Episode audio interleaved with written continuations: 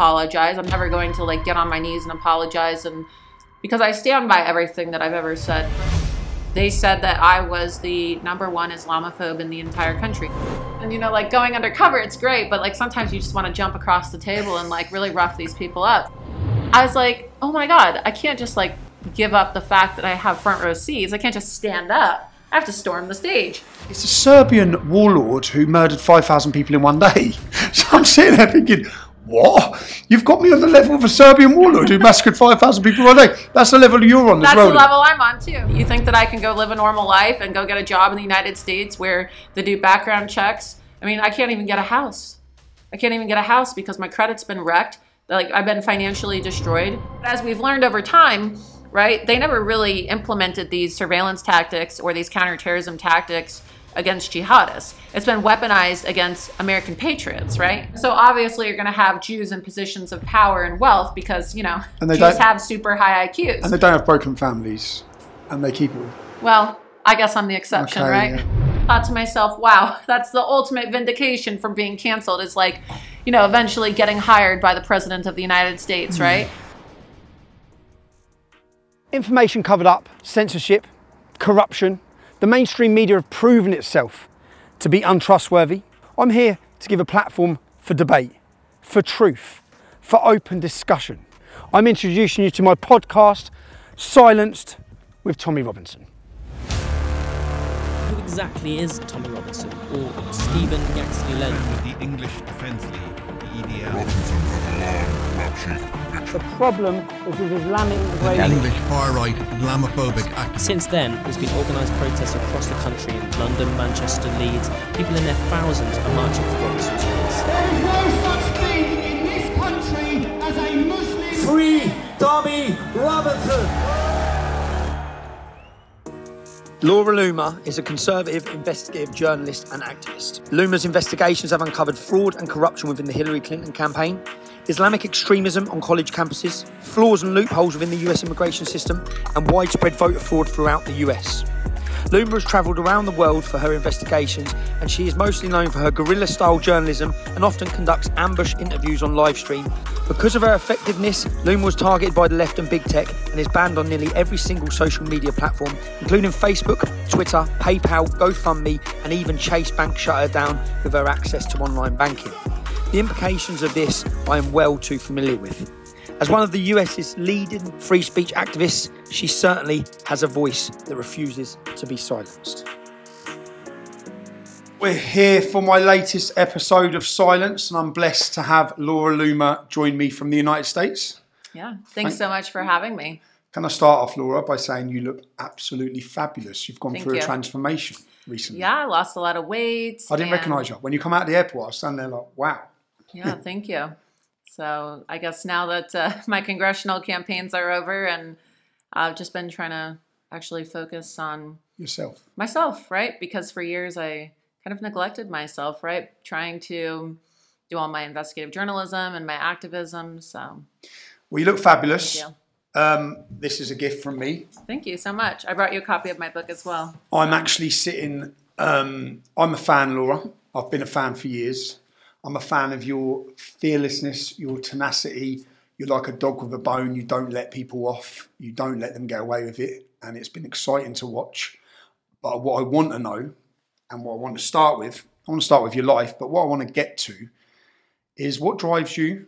Um, I know that when the cameras are off, this life is very difficult. So when I even put your date of birth in, I realised that you're, you're 30. You seem like you've been around forever Right. in these politics. so you must have started young. But let's Yeah. let's go back. I want to start at the beginning um, of Laura Loomer's life. I think we spoke about it last night. Went out for dinner. But your upbringing.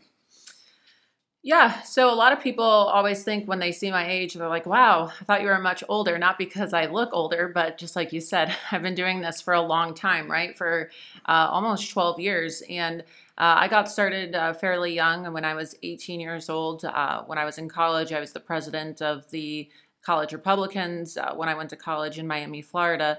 And uh, I kind of used politics as an escape, right? I grew up in a pretty dysfunctional household, as I wrote about in my book, and uh, I'm originally from Tucson, Arizona, and Um, my father is from New York. My mother's from England, and I have two brothers. And growing up, you know, I had a brother who uh, is schizophrenic, and uh, it created a very difficult uh, family situation. Right, lots of violence in my house. Uh, as a child, I recall the police were at my house.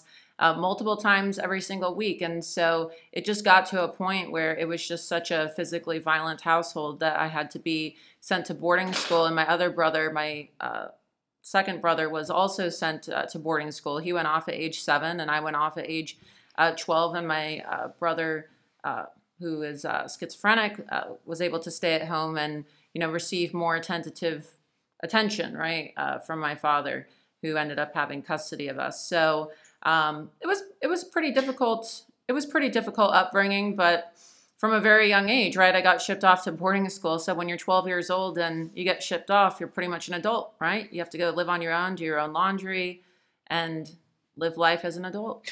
When you say the police were called to your house multiple times a week, yeah, for for violence, Mm-hmm. who was the who was committing the violence? My brother, right? Your brother, the when you schizophrenic have, brother. Yeah. So when you have a, when you have a lot of people, you know, don't understand mental illness, and a lot of people who have uh, these conditions, they become, you know, very violent, and they have enormous physical strength, and um, He was violent to you. yeah, Phys- violent, phys- physically violent towards me, and How, how, what level of violence? Well, you know, it's you know, my parents were separated, even though they didn't officially divorce until I was 12. Uh, they were living in separate homes, right? And so my father would be at work, and then you know my mom would be home. And uh, at home with my brother, he would just have outbursts. And I remember one time, uh, you know, they had it's called CPS, Child Protective Services, came to my uh, school as a child because my brother and I would show up to school covered in bruises at times because my brother was just so physically violent and he would, you know, beat the crap out of us. So uh, when you show up to school with your body covered in bruises, they have to report it. Your teachers have to report it. And what do they first think? They think your parents are abusing you. And it's not that my parents were physically abusing me, it's that I had a very abusive brother. And so um, I remember one time I was uh, in the kitchen and he was having one of his outbursts, and he actually put a knife to my throat and threatened to stab me in the throat. So that's the kind of violence, right? I write about it in my book, and you know, people often say, "Wow, you're so courageous, you're so brave. Like, where does it come from?" And for me, right, jumping into uh, contentious or volatile political situations doesn't necessarily stress me out or seem very scary or nerve wracking compared to, you know, being 12 years old and having a, a butcher knife put against your throat. And from your, so so at twelve years old, your parents faced the decision of having you and your brother taken into care, My other brother, yeah, my second brother. who are innocent, or shipping you off to boarding school. Mhm. And you were shipped off. My daughter's twelve. You met my daughter last night. I couldn't imagine what I can't imagine how she'd cope being sent away from her family at the age of twelve. So what? How was that? At twelve, when you say boarding school, you had to live at the school Yeah. full time. Yeah, full time. So it was. It had to be done very quickly, right? Because uh, Child Protective Services otherwise would have taken us out of the house. And so uh, I remember uh, my father having to find us boarding schools very quickly. And uh, there was one in Arizona where I grew up, but it was about four and a half hours away from my home. And so within the course of about two weeks, right, I had gone there, interviewed, was able to get a partial scholarship and then my bags were packed and i was uh, attending the school. I started late. I started later than uh, the other students because i had to join under you know special circumstances. And then my brother got shipped off to a boarding school on the east coast. So uh, you you live there. You you have to live in a dormitory. You have um, you know all of your belongings there. You have to wake up in the morning and they have a strict dress code uh, you have to be at uh, the dining hall in the morning by 7 a.m., go to classes, and kind of like a you know strict regimen. And then you only go home on holidays sometimes, and yeah, that's what I did. Sometimes went home on holidays. Sometimes I didn't. How, how do you feel about that? How, how, how, how, how do you feel, if you don't mind me digging on that? Because I, Well, I write about it in my book, and I say that you know going to boarding school and you know living in a dorm, I guess, and having to grow up so fast was better than than getting the shit beat out of you, But right? do, in your do, own do you home. think? Do, do you- but but it robbed me of my childhood for sure. And Yeah, I feel yeah. like I don't really have a lot of nice family memories, right? I don't really have a close relationship with my family. I don't really go home often, and uh, people tend to think, oh well, you know, when you're when you're famous, people tend to have all these misconceptions about what your life must be like, right? They think you must be rich. They think you must uh, have the best family, and you know, I, I care about my family. I love my family, but I wouldn't necessarily say that I'm close with my family. I don't really go home as an as an adult, and it kind of makes you feel estranged. And I look at other people sometimes, and you know, I see you with your kids, and I see how close everybody is, and just how you know you have this friendly banter back and forth with your children. And I don't know. I just I don't really I can't relate because I care about my parents, right? But it's not like I really have. We talk about work. We talk about politics. We talk about you know things that i'm involved in i wouldn't necessarily say that i have deep conversations with my family about you know my personal life or you know my dating life or Would you feel resentful for the decision they made by sending you and your brother off rather than sending the rather than sending the child? at times yes. Yeah i do. I do feel resentful at times because you know nothing's changed. Nothing's changed and you know it's eventually your parents die someday right? My parents are still alive thankfully but then what? You have your brothers and i don't really have a connection with them. So you've I know it sounds I know it sounds kind of bizarre, but I feel like I am an only child, even though I have two brothers. Well, because you've you've been only child, because you've been separated from them, and and Well, I don't have memories with them because going to boarding school at 12 years old, and then your other brother being, you know, he was what 10 at the time, and my other brother is seven. So I'm 30 now. Most of my life I've been away from my family and outside of my home. I don't ever go back. I mean, they're in Arizona and I'm in Florida. do you think this is partially the reason you're? Because I'd say I'd say looking at you, you're a, a very strong lady. You've stood in the face of so much adversity, and you've continued, which is very rare because people collapse under the pressure you've been under. We'll get we'll get on to what you've done in your career and life. But do you think maybe this up because you've had to stand on your own since the age of twelve? Do you think this is the this could be the reason that you've been able to continue in what you've done? Yeah, life? definitely. I mean, when you when you are, I guess, forged in, you could call it being forged in fire, right? From a rather young age, uh, you have no choice but to grow up. You have to deal with very adult situations and mature situations that most children never have to deal with, and that's not really something that a child should be subjected to. You shouldn't have to have the police at your home every single day on, uh, you know, just an average week. You shouldn't. Uh, you know, be subjected to physical and verbal and emotional abuse uh, from a young age, right? You shouldn't have to be shipped off and, you know, deal with everything that comes with, you know, transitioning from, you know, being a child and, you know, turning into a woman by yourself, right? Without having your Yeah. parents there to help you. with love, without having, without having love around you. Yeah, and I, I you know, I, I had everything that I needed. It's not like I was homeless, right? I mean, I went to boarding school, and some people would say, "Oh, well, there's you know, there's people in the world that are impoverished, right? And there's people in the world that have nothing. At least you, you know, you had shelter." But at the same time, like, yeah, it's not really about money, though. I mean, you go to third world countries or you go to impoverished places, and you see that they have, you know, strong family ties, and it's not everything, right? Just having having food and having shelter isn't necessarily No, everything. I'd say love if and family is more. love and family is important, Yeah, and more so you know, I that was kind of the mentality with my family growing up: is oh, don't complain, just be lucky that you're at boarding school and not at home with your brother. So you've gone to boarding school. Did you do well at school? Yeah, I did well. So I uh, was in, you know, a great student. I always excelled. I remember uh, always receiving the academic awards, right? And all of the uh, academic ceremonies, sometimes people's parents would come. And I always would remember sitting there with, you know, students whose parents would show up, kids that were kind of degenerate, right? And whose parents sent them to boarding school for behavioral reasons, but their parents would show up to support them, even though they knew that their kid was never going to win an academic award. and then I just remember I won every single academic award for all of my subjects, and you know, my parents were never there for any of the academic uh, ceremonies. And mind you, they were hours and hours and hours away, but still, it's just this kind of idea of, okay, well, you know, just do what you have to do. You're in boarding school, but So you excelled at school, and there was no one there to see your see to see your success? Or I, know, like, I, I can't understand that because my my mum has always been there every step of my life. I mean, they, they and they would take the phone calls, and it's not like my parents are neglectful, right? I don't want to make it seem like they completely neglected me, but but you know, there is something to it when you're growing up and you get shipped off at 12, and you know, the better decision when when other people hear the story, it's like, well, why didn't they just send the the brother with the schizophrenia off, as opposed to keeping the other two at home? Yeah. So it's difficult, and you know, I, I have vivid memories of receiving all these academic awards and just no one being no there. one's there. Yeah. So you've been, yeah, okay. And so you got these academic awards. You left school at what age?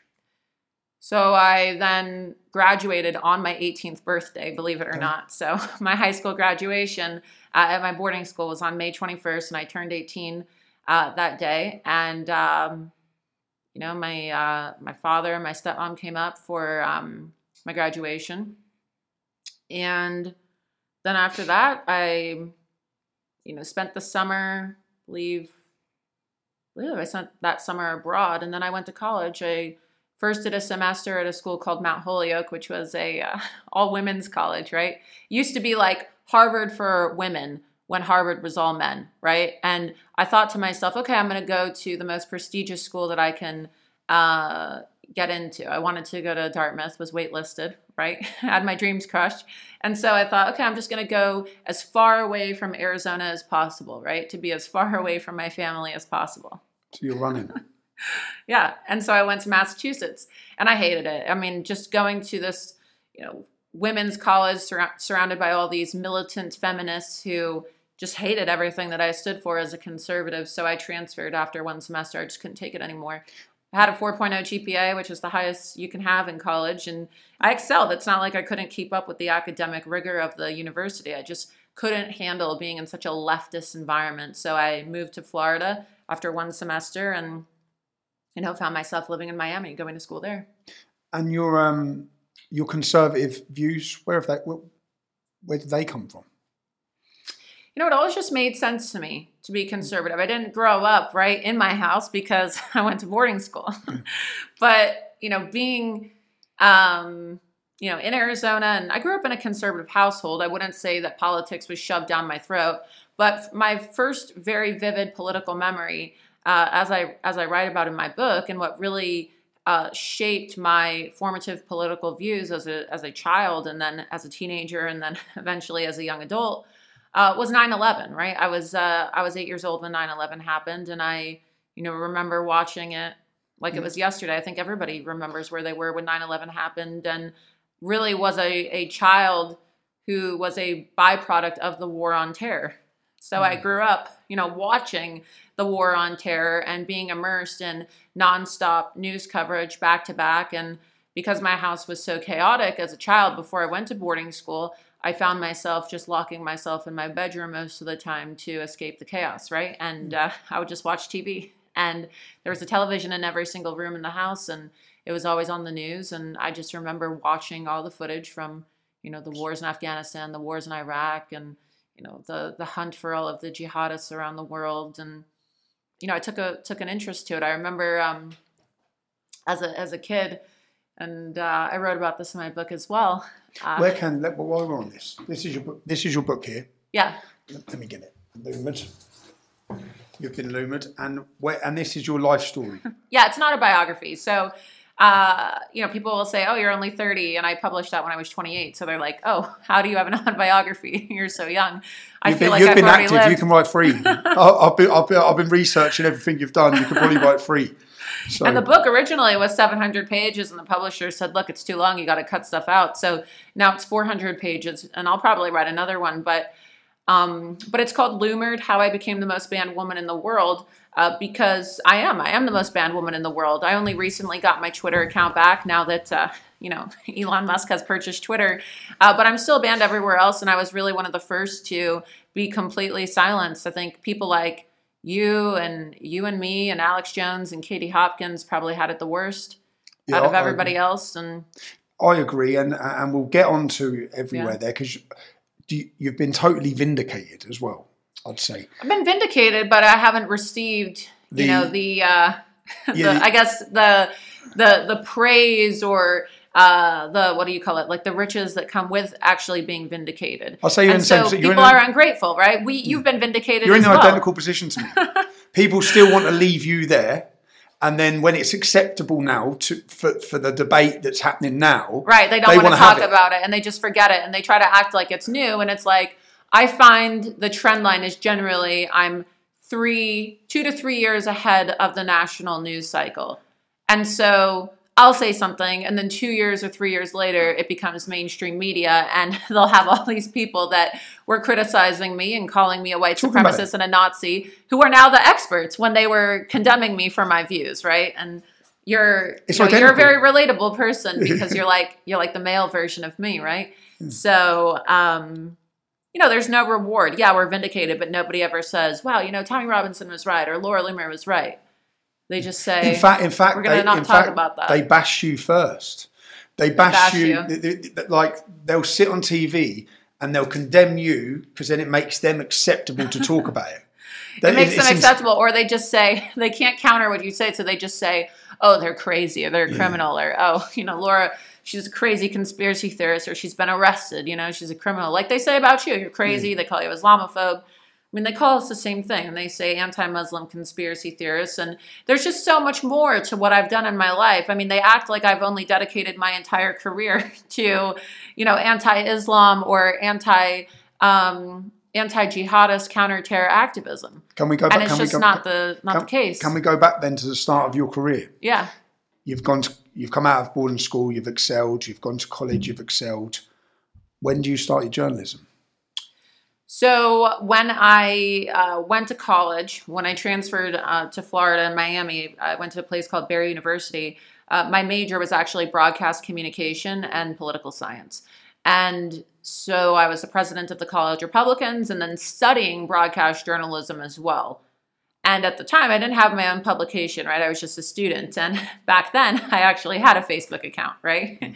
and back in those days, you could post whatever you wanted on Facebook and you wouldn't get banned, right? So I remember, you know, my commentary and all of my posts and, you know, uh, my my views about Islam and about, uh, you know, the counterterror movement or uh, Islamic migration. And I went to college with a lot of students, right, who were from Saudi Arabia.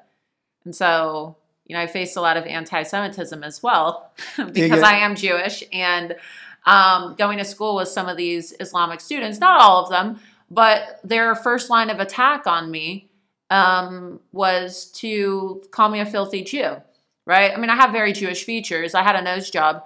And so I had a, a more like predominant Jewish nose before I actually, you know, had my nose done. But um, I remember even in boarding school, right? We had students from Turkey and from a very young age. I mean, I think I was called a kike for the first time when I was 15 years old in boarding school. Okay. So, So, you got very. So you got to understand. so I got to understand the hatred, right? The hatred that you know is derived from that ideology from a very young age. Yeah, you've experienced it. Yeah, it's not like I was indoctrinated to to uh, you know think a certain way. you know, I grew up, of course, watching watching the news and you know studying the war on terror. And as a kid, right, I remember I liked Pokemon cards, and a lot of kids were playing with the Pokemon cards. But I had those uh, those um, most wanted, right? You know, those jihadi most wanted cards that the CIA and the FBI issued that had all of the uh, all of the terrorists on them. Yeah, yeah. Used. So that's what I was playing with. And I just remember as a kid, I would bring those to school and I would sit there and I would play with them. Have your So- views somewhat changed on the war on terror? Uh, the war on terror. It what, has, yeah, what you were because because now, you know, we grew up kind of I don't want to say indoctrinated, but told, oh, we need the Patriot Act. We need uh, you know, all these counterterrorism tactics to combat jihadists jihadists and the global war on terrorism.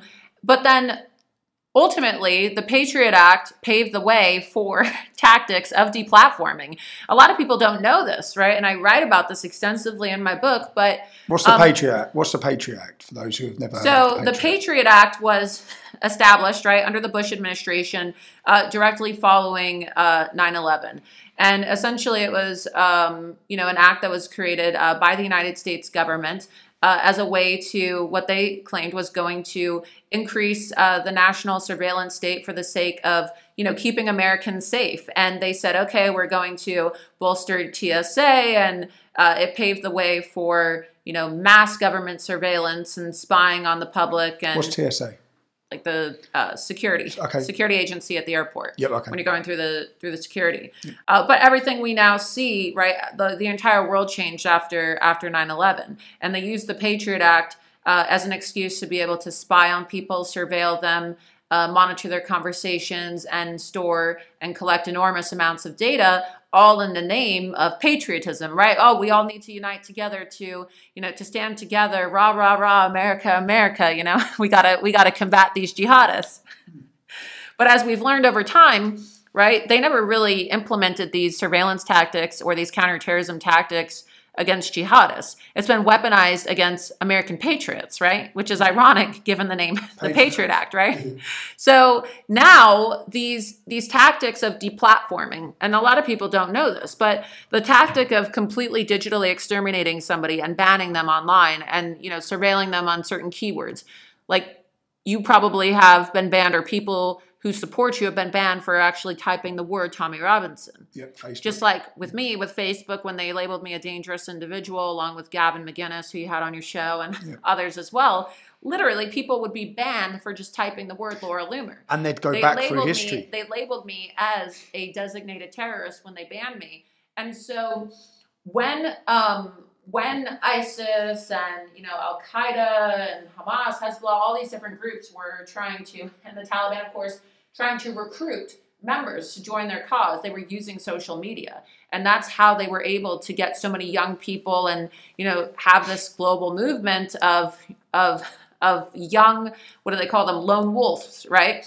Who would you know just be sitting at home or they'd be able to convert an american college student who would then you know take a plane ride over to syria and take arms and join isis the united states government and the fbi and the cia developed the tactic of deplatforming for the sake of digitally exterminating jihadist networks online so that they weren't able to recruit and spread propaganda but now, right, what has that been used to do? It's actually Us. been used to target us. So when we try to say, oh, I feel like I'm being treated like a terrorist, no, we really are being treated like terrorists because the entire concept of deplatforming and this this unholy alliance between the big tech social media companies and the intelligence agencies like we've seen in the United States and I'm sure it's probably very similar in the UK, right, where you have uh, big tech officials working with uh, intelligence officials. Like we saw in the 2020 election, the FBI having meetings on a weekly basis with Facebook and Twitter.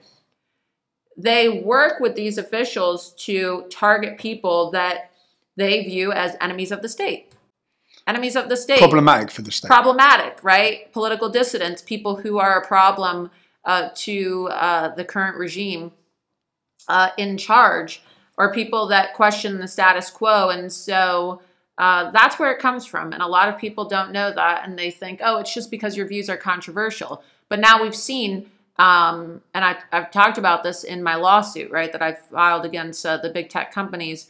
You actually have such a twisted situation where deplatforming was created to counter counter terrorists, right? Counterterrorism movement.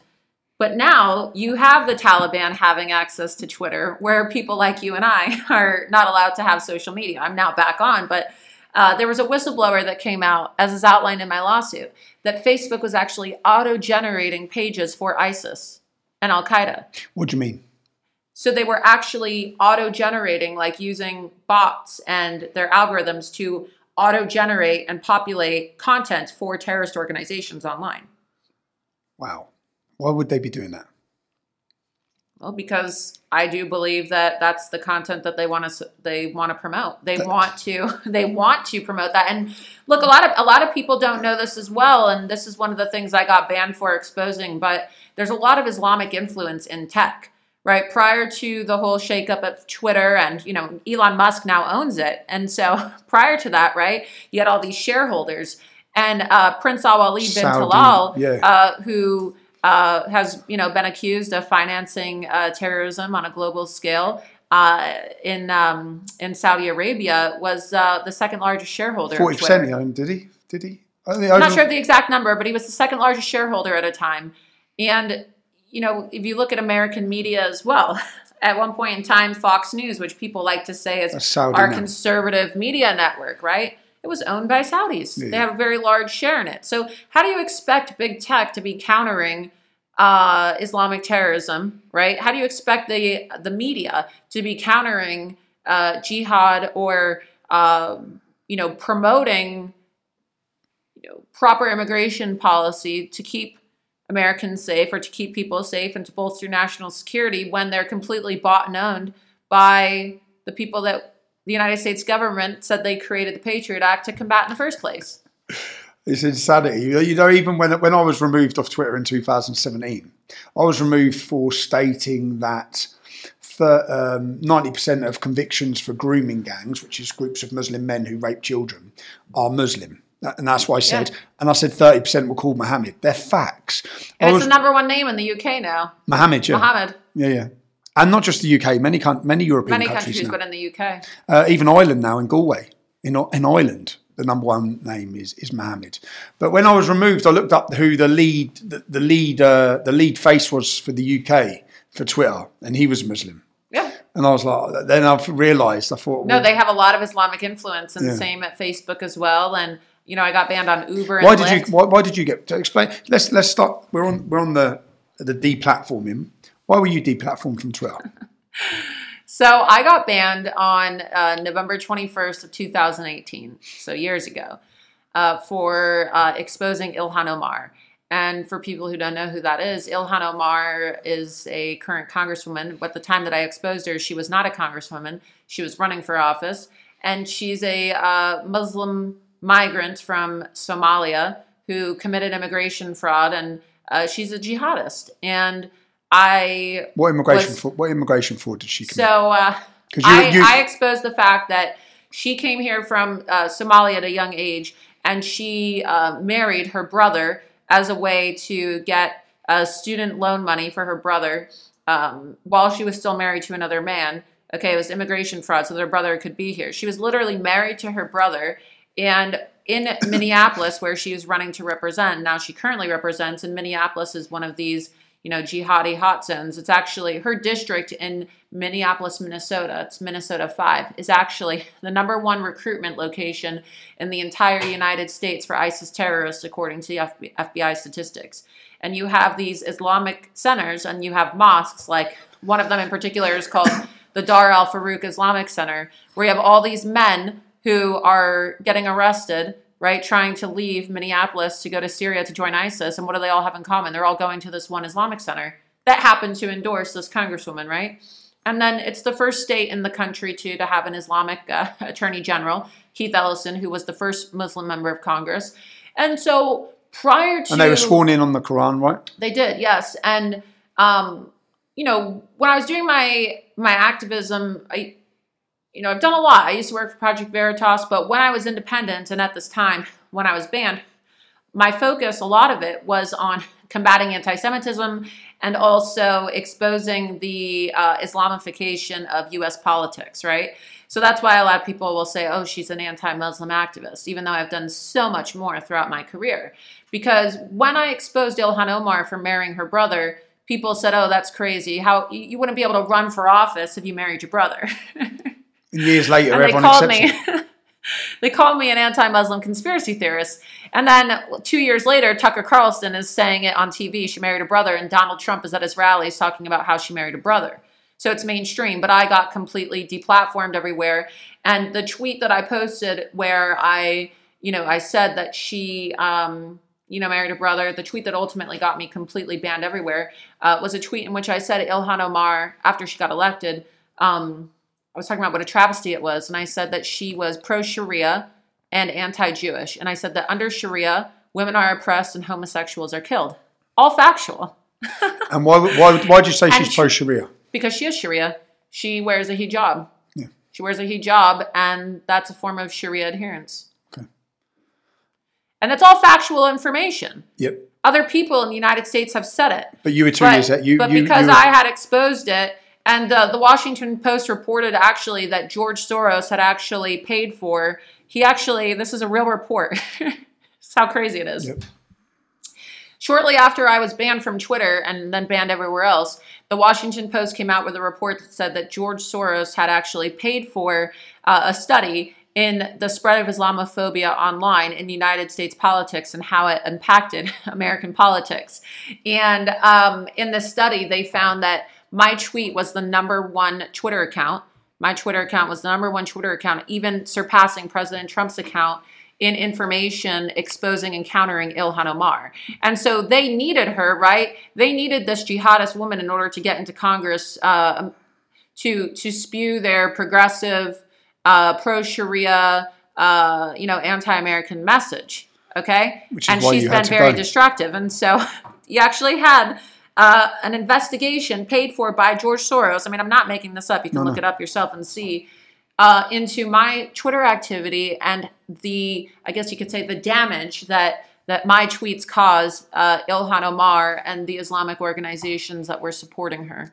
And then there was pressure put on Twitter, and that's why they removed you. Yeah, there was uh, there were pressure. meetings. There were meetings uh, with you know Islamist organizations that you know contacted Twitter, and th- just like they did to you, right? You have you know Islamic organizations uh, that you know call themselves advocacy groups, and uh, they put tr- pressure on Twitter. Exactly. And, and they are NG, most of them are NGO organisations that are funded. yeah, multiple multiple Islamic organizations uh, throughout the country, throughout the country, and really the entire world. Because when I was on Twitter, there was a point in time when my tweets were banned in France. Right, you couldn't access my tweets if you lived in Germany. And, no, and, and these are tweets that nothing's criminal, nothing's No. inciting hatred. They're factual tweets. No, they're factual. But you had influences from around the world, but specifically Islamic organizations, um, you know, many of which have ties, right, on an international level too. Yeah, they- they uh, terrorist organizations, right? I mean, there were there were there were there were national, like local in the United States, but also international um, Islamic media figures and organizations that publicly took a stance calling for me to be completely deplatformed. And ultimately, Twitter succumbed to that. And uh, as a result, um, you know, I was completely deplatformed. And then there was a, you know, big spread about it uh, in the Wall Street Journal as well. It's not like I'm making this up. Like they No, admitted to it. Yeah. They all admitted to it as well. And, Well, the, the, the well, Islamic and the groups Sora and the Washington, yeah, they admitted to it, and then also uh, this report that was published in the Washington Post about the investigation paid for by you know Soros's organization. So they said that I was the number one Islamophobe in the entire country, just like they say that you're the uh, number one Islamophobe in the UK. You And that's should wear how that- they should wear that they as a badge said, of honour. They said Laura Loomer is the number one Islamophobe in the United States of America. Go on, go. Well done. She needs to be banned on all social media. And they used it as an excuse, right? Oh, well, Twitter banned her for anti Muslim hate speech, even though we're supposed to have a First Amendment in the United States of America. There's no such thing as hate speech. Can I The ask you? Supreme Court has already has already ruled that there's no hate speech exception to the First Amendment. And can I ask you, when they label you as anti-Muslim, are you anti-Muslim? No, I'm anti-Islam, but I'm not anti-Muslim. I don't hate Muslim people. You know, there were actually Muslims who uh, volunteered on my uh, congressional campaign when I ran for office because they liked my message. Because there are Muslims who live in the United States who are they're completely detached from what Islam in its purest form is like for actual, you know, fully practicing Muslims in the Islamic world. They say, you know, we have freedom of religion in the United States of America. I personally don't believe that Islam is a religion. It's a political ideology, which is where people go wrong. I agree. And so when they come to the United States, right, they get to think, oh, well, it's freedom of religion. No, you would, you know, be considered to be living a haram lifestyle, like your average Muslim living in the United States of America would be uh, would be sentenced to death under under Sharia, yeah. under Sharia in a traditionally majority uh, Muslim uh, Sharia compliant country. And so Muslims in the United States will say, oh, I'm Muslim because my grandfather's a Muslim, or I'm Muslim because my, my mother's a Muslim. and yet they've never read the Quran. They don't speak Arabic, right? Majority of Muslims don't speak Arabic, right? Over 80% of the Muslim world does not speak Arabic.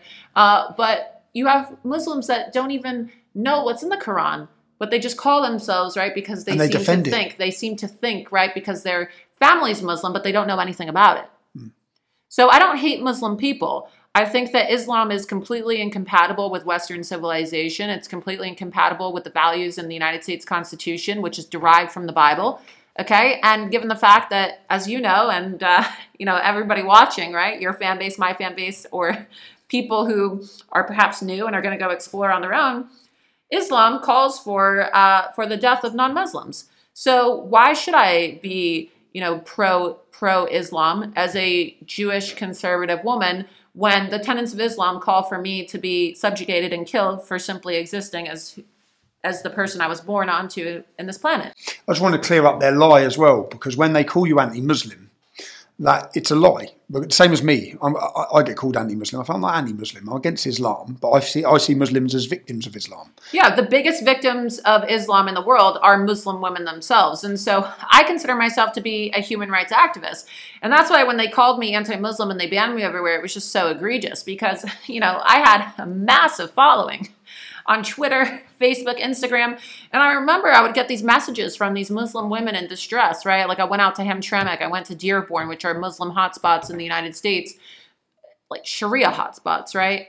Uh, where they actually have honor killings and female genital mutilation and things like that, like zero assimilation whatsoever. Just towns that have been completely overrun by Islamic migration. And I remember getting messages from Muslim women in distress who were begging me to help them. like, can you help me escape? And there was actually a woman that I knew and uh, Escape America. no, escape their abusive homes in America In because America, they were yeah. they were living in abusive um, homes with Yeah, yeah. with men that would beat them, Forced and they wanted to leave Islam. They wanted to leave. They wanted to defect. Hmm. And under Islam, right, it's considered apostasy, and you could be killed if you defect from Islam. And um, there were, you know, without disclosing the identity of the woman, there was a woman that I met in uh, in Michigan that actually runs an operation out of a church, and uh, she helps. It's under the guise of helping uh, Islamic immigrant women um, learn English, but she actually Helps brings them escape. there, locks the doors, and comes up with an escape plan and tries to help them like assimilate into Western culture, right? Like how, let, allows them to take their hijab off in the in the privacy of a church with the doors locked. How paints their nails, right? Things that you're not really allowed to do as a as a uh, Well, gives them freedom. gives them freedom and then helps them plan an escape plan so that they can escape uh, the abuse. But I was helping people. I was trying to help people. I was trying to advocate for human rights. And they just said that I hated all Muslim people, which is just not true. And so my Wikipedia page probably reads worse than your average serial killer. And so many people in the world who have never met me think I'm some evil person. They think I'm like some raging, you know, neo Nazi Muslim hater, when in reality, I just like you, right? I mean, Yeah, yeah, there's a lot of Muslim people that like me, yeah. I know. And just like there's a lot of Muslim people that like you. you didn't um, you didn't take the banning from Twitter like most other people did. You went full steam ahead. Can we talk about that?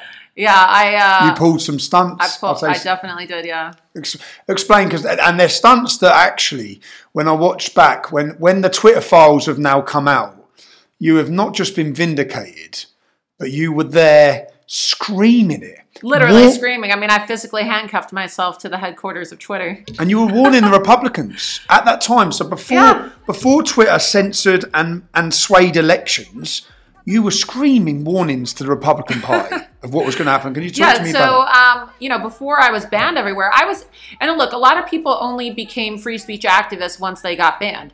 I saw this stuff coming from a mile away even before I got banned. So I was confronting Twitter executives and Jack Dorsey and, you know, advocating for free speech absolutism even before I got banned on any social media. And when I still had my account in uh, September of 2018, uh, Jack Dorsey, who was then the CEO of Twitter, uh, prior to you know stepping down and then Elon Musk purchasing the company, um, Jack Dorsey uh, was testifying in front of Congress during the uh, tech censorship hearing. And these Republicans were just like so naive. They didn't even know the proper questions to ask him. And uh, I just remember that I flew to DC and I decided that I'm not going to let him get away with lying, lying under oath. And uh, I was able to wait in line, got a seat at the congressional hearing. It's all on video. Yeah, yeah. And you see Jack Dorsey just sitting there, and these these members of Congress. Okay, Mr. Dorsey. So, um, are you uh, instituting algorithms to censor conservatives? Oh no, we're not doing that. And Yoel Roth, who was then the head of Twitter Trust and Safety, who we now know, right, uh, was having weekly meetings with the FBI and played an active role in censoring people, was sitting right behind him. And I just stood up and I started screaming at him from the back of the congressional hearing room. I completely disrupted a United States congressional hearing. And I said, um, I said, you're a liar. It's aged very well. I said that you're a video is liar. I said uh, you are censoring conservatives and you are shadow banning them in an effort to steal the election. And then I made it. All the television cameras were, were broadcasting live at the time, so like CNN, everybody. Um, even like foreign press was there, I believe, like BBC, because I, I remember it was international when when this video um, was recorded. And I said, um, "You're trying to steal our election." And I looked into one of the news cameras and I said, "And I am asking you, President Donald Trump, because he was still president at the time, help us, please help us, Mr. President, before it's too late." Because Jack Dorsey is trying to influence the election, to sway the election, so that the Democrats can steal the election. That is why he is shadow banning and censoring conservatives This was online. two. This was Word for word, that's what I said. Yeah. And they just mocked me. And they the Republicans were controlling the hearing at the time, and they asked for me to be escorted out by police. And they decide one of them, uh, this congressman from um, Missouri named Billy Long, who's no longer in office, he started auctioning me off because he was an auctioneer prior to uh, being in Congress. So you know the auction voice. I Yeah, can't yeah. even do it because Yeah, my voice. My, I can't talk that fast. Yeah. like yeah, da, da, da, right? Like that fast. Like just trying to make an entire mockery of it. and he the- thought that he was being so clever and cute by auctioning me off, but he wasn't auctioning me off. What he was doing is he was paving the way for the president of the United States to eventually be deplatformed, for our elections to be censored, and he was auctioning off free speech in front of the big tech tyrants or the big tech mafia, as I like to call them. which is why which is why sitting here now when I watch I watched that word for word what you said in 2018 and you pleaded with Donald Trump and word for word exactly what you said has been totally proven since Elon Musk took hold of Twitter and we got to see the Twitter files. And it's in, exactly, and it's my pin. So it's not tweet. conspiracy theory. No, and it's my pinned tweet. I will never delete that tweet. I will never remove it from my pinned tweet because because it's just so prophetic. And So how do you feel about that? How because you haven't had again uh, once again you haven't had I'd say the gratification you haven't had the um, award you haven't had people sit back and realise that you were way ahead of the game. it pisses me off. I can imagine. I mean, I'm fucking enraged, honestly. Okay. And nothing enrages me more than watching that video clip and knowing how my life was completely destroyed. Destroyed because since that- destroyed, and that's yeah. not an exaggeration, right? People will say, "Oh, come on, get over yourself. Like your life's not that bad. You're in Spain right now. How bad could your life be?" No, No, they have no idea. It's not about, you know, having shelter and having food and being able to take care of yourself. Like literally your your your merit is completely robbed from you. There's nothing worse on this planet. You can lose money, you can make money again, right? Money comes and goes. There's people that have, you know, made millions, lost everything, made it all back. There's people that are, you know, rag to riches stories. They grew up poor, they make millions of dollars. But when your opportunity is stolen from you, where you can work hard. They say that you work hard and you can have anything you want in life as long as you put your mind to it and you persevere and you work hard. Not when you're deplatformed. Your opportunity is taken from you. And I think that along with the human rights violation, like the worst thing you can do to somebody, another human being, is take away their voice. It's not just a free speech issue, it's a human rights issue. The worst thing that you could do to another individual is rob them of their potential. I will never know what I could have done throughout my 20s because my potential was stolen from me. I will never know what I could be today, right, if I had not been banned on all social media and I had not had my account shut down because my potential was robbed from me. And I, I'm very resentful. And people will say, You're bitter, you need to get over it. It's not healthy to, you know, hold on to all of that resentment and, uh, to, you know, to have a grudge and to be so bitter about it. But you know, when your life is, there's not many people on this planet who can relate to what that feeling is like. You can, right? Gavin can, Alex Jones can. Not many people understand what it's like to completely be digitally exterminated and to be non existent while physically existing on this planet.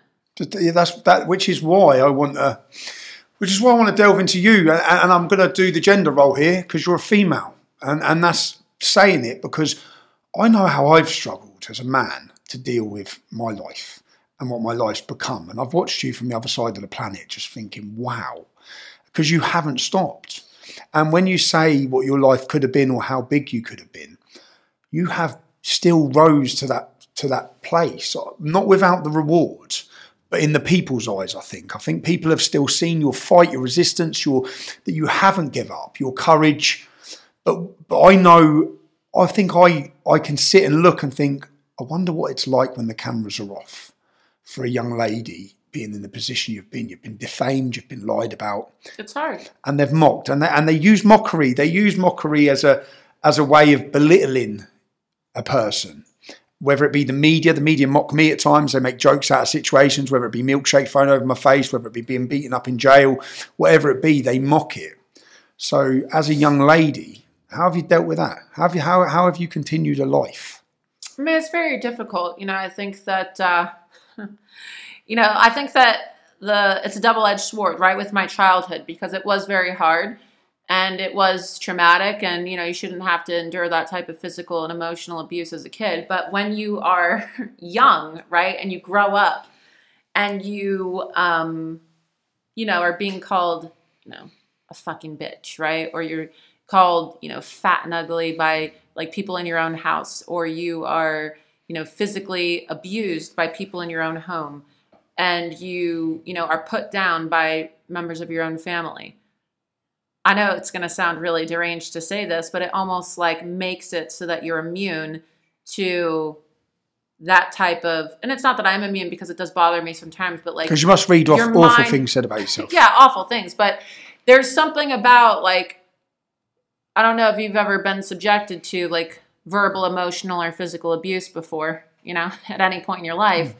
Aside from of course being attacked in, in, in jail.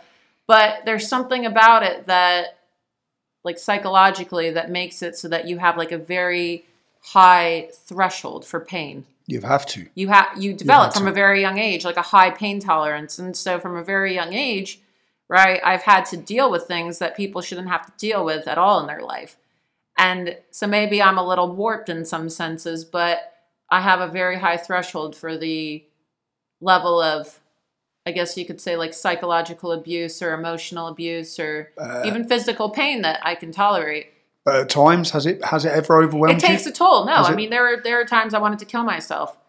I mean it's not like I'm totally immune to it, right? But I think that uh, I think honestly, if I hadn't had the childhood that I had, I probably would have killed myself by now. and when you say I probably would have, you know. And I've had conversations with Katie Hopkins about this as well because it just becomes unbearable at times. I mean, there are times when you, you know, you're just what do you do? Your bank account's shut down. You can't make money. You can't have a career. Everybody's, you know, calling you things that you're not. And there was a point in time where I just didn't see any hope left, and I honestly thought, I'm just going to kill myself. And Did I you- talk about that in my book, Did you, but did you have anyone to turn to at that time? Did you, if you, have you had, do you have a strong group around you? Do you feel like you've been alone? No, I feel alone. I mean, I still do feel alone. I have some people in my life who are, you know, there for me, but I am alone most of the time. I live by myself. You know, I have my dogs, and if I didn't have my dogs, probably go crazy. But I live alone and I have my dogs. I don't go back and I don't see my family. Uh, technically speaking, right, that would make it so that I'm not alone in the traditional sense, like the actual definition of the word alone.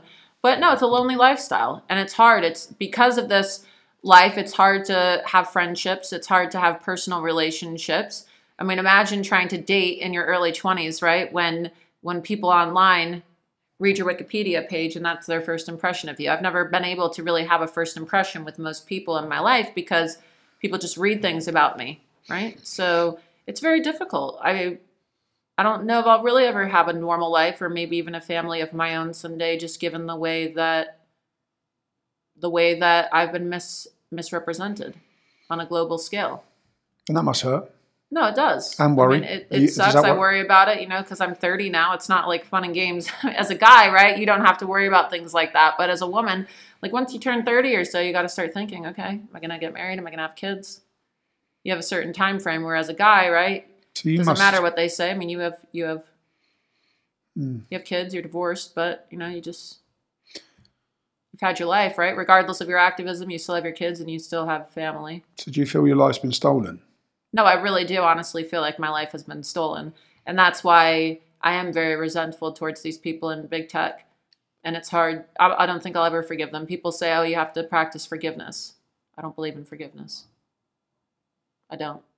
Does that burn fire inside you? Is that is that what also drives you? The, the resentment and the anger? Yeah. People will say, "Yeah, you're a very angry person." Yeah, I am an angry person. You have I right am. I am an angry person. I have a right to be angry. And if you're not angry about what's going on in the world right now, you're not paying attention. And it's easy for people, right, who are um, who are sitting from you know back seat, right, just bystanders, people watching, to say, "Oh, you know, like maybe if you just weren't so controversial, oh, you know, don't you think you created some of your own problems by opening your mouth? Don't you think you did this to yourself? Don't you think that you know?" You could have just like not talked about Islam, right? Don't you think that you could have just not said some of the things that you said and your life would be fine? No, it's not about that, right? They don't seem to understand like what we're actually fighting for. It's about the principle, right? And they they try to victim blame. And I don't want to say like, "Oh, I'm such a victim," right? Because because I am a fighter, but in a sense, right? Like we are victims of I think one of the worst things you could ever do to somebody. I mean, I imagine people will say, "Oh, well, you're not dead, right?" I think like one of the worst things you could do is kill another human being, but it's like being dead while you actually still have the ability to breathe and you have a heartbeat.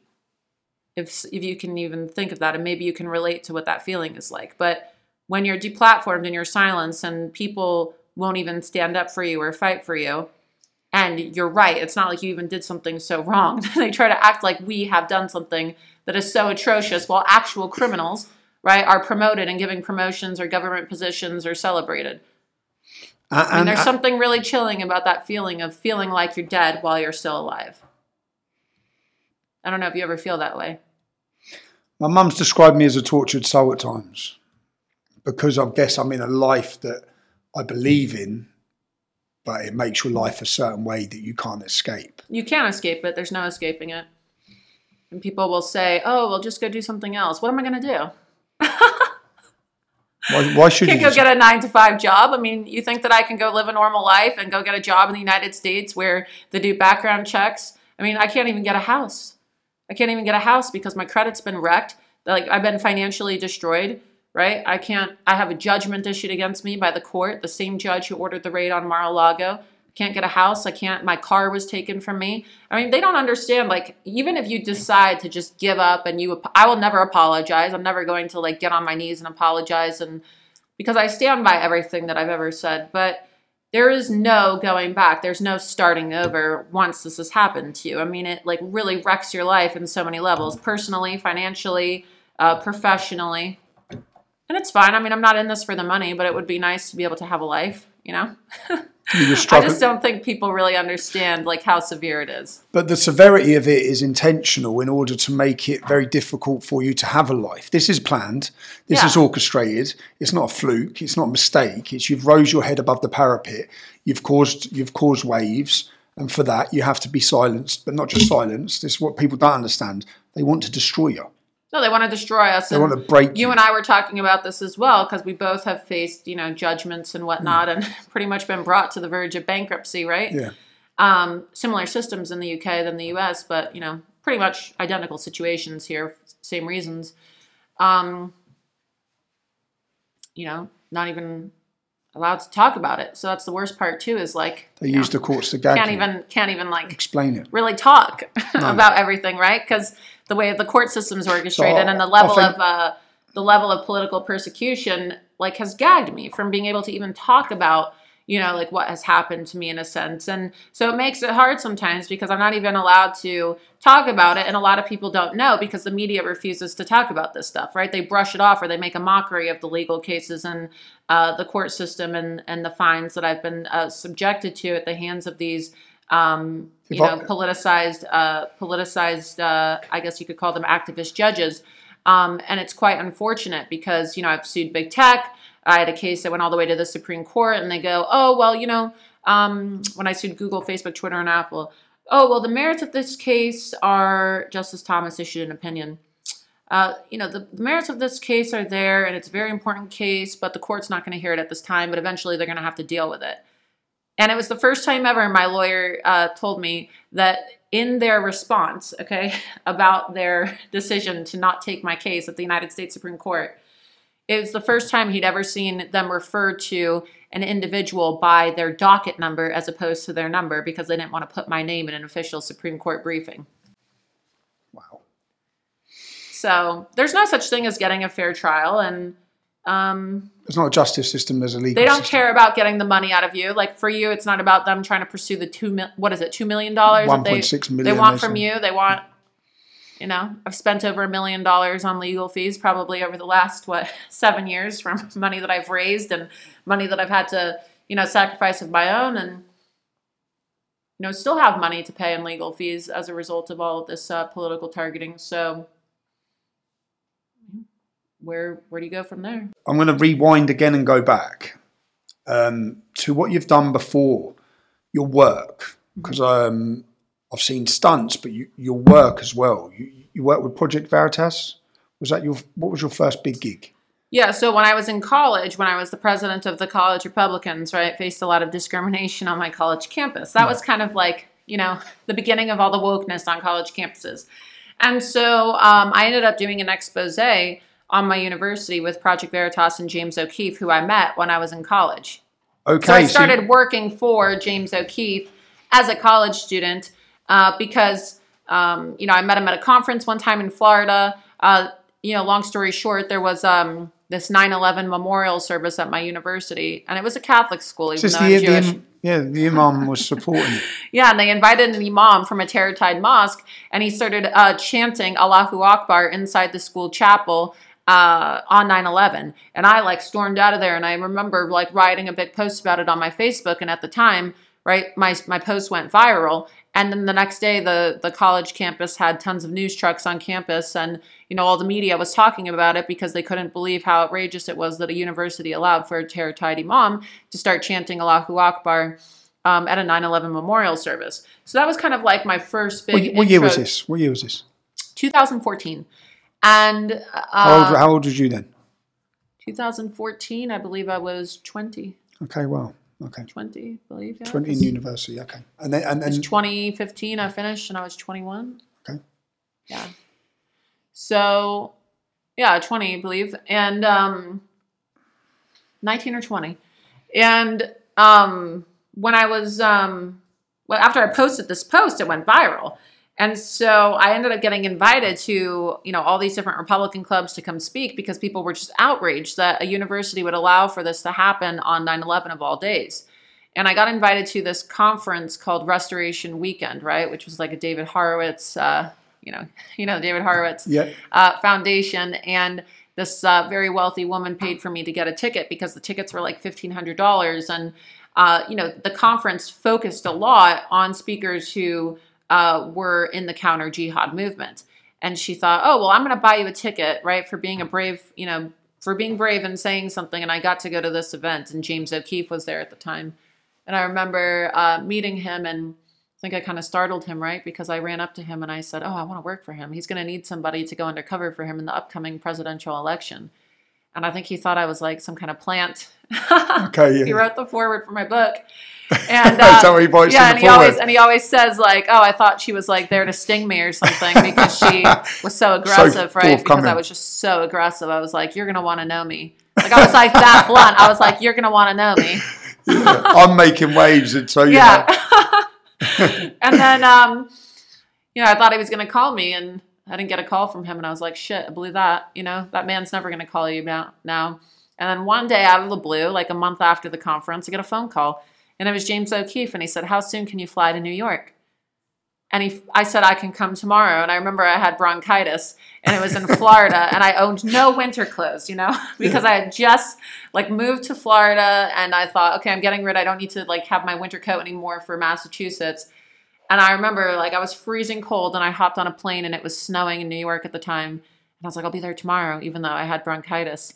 And um, I was just so eager. And he said, All right, well, we need to see if you're even capable of doing this type of work to begin with. So now things have really changed with Veritas because they're now a multi million dollar organization. Back then it was like nothing, right? It was just a tiny little office with, you know, a few people.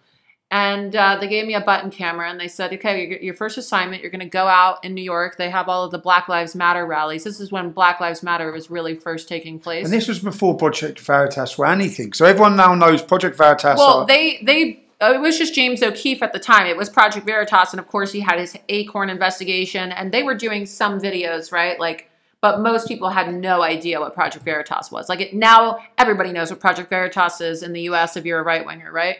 But back then, people would be like, "What do you do?" And I couldn't even tell people what I did for a living because, you know, you're undercover. You're not allowed to talk about it.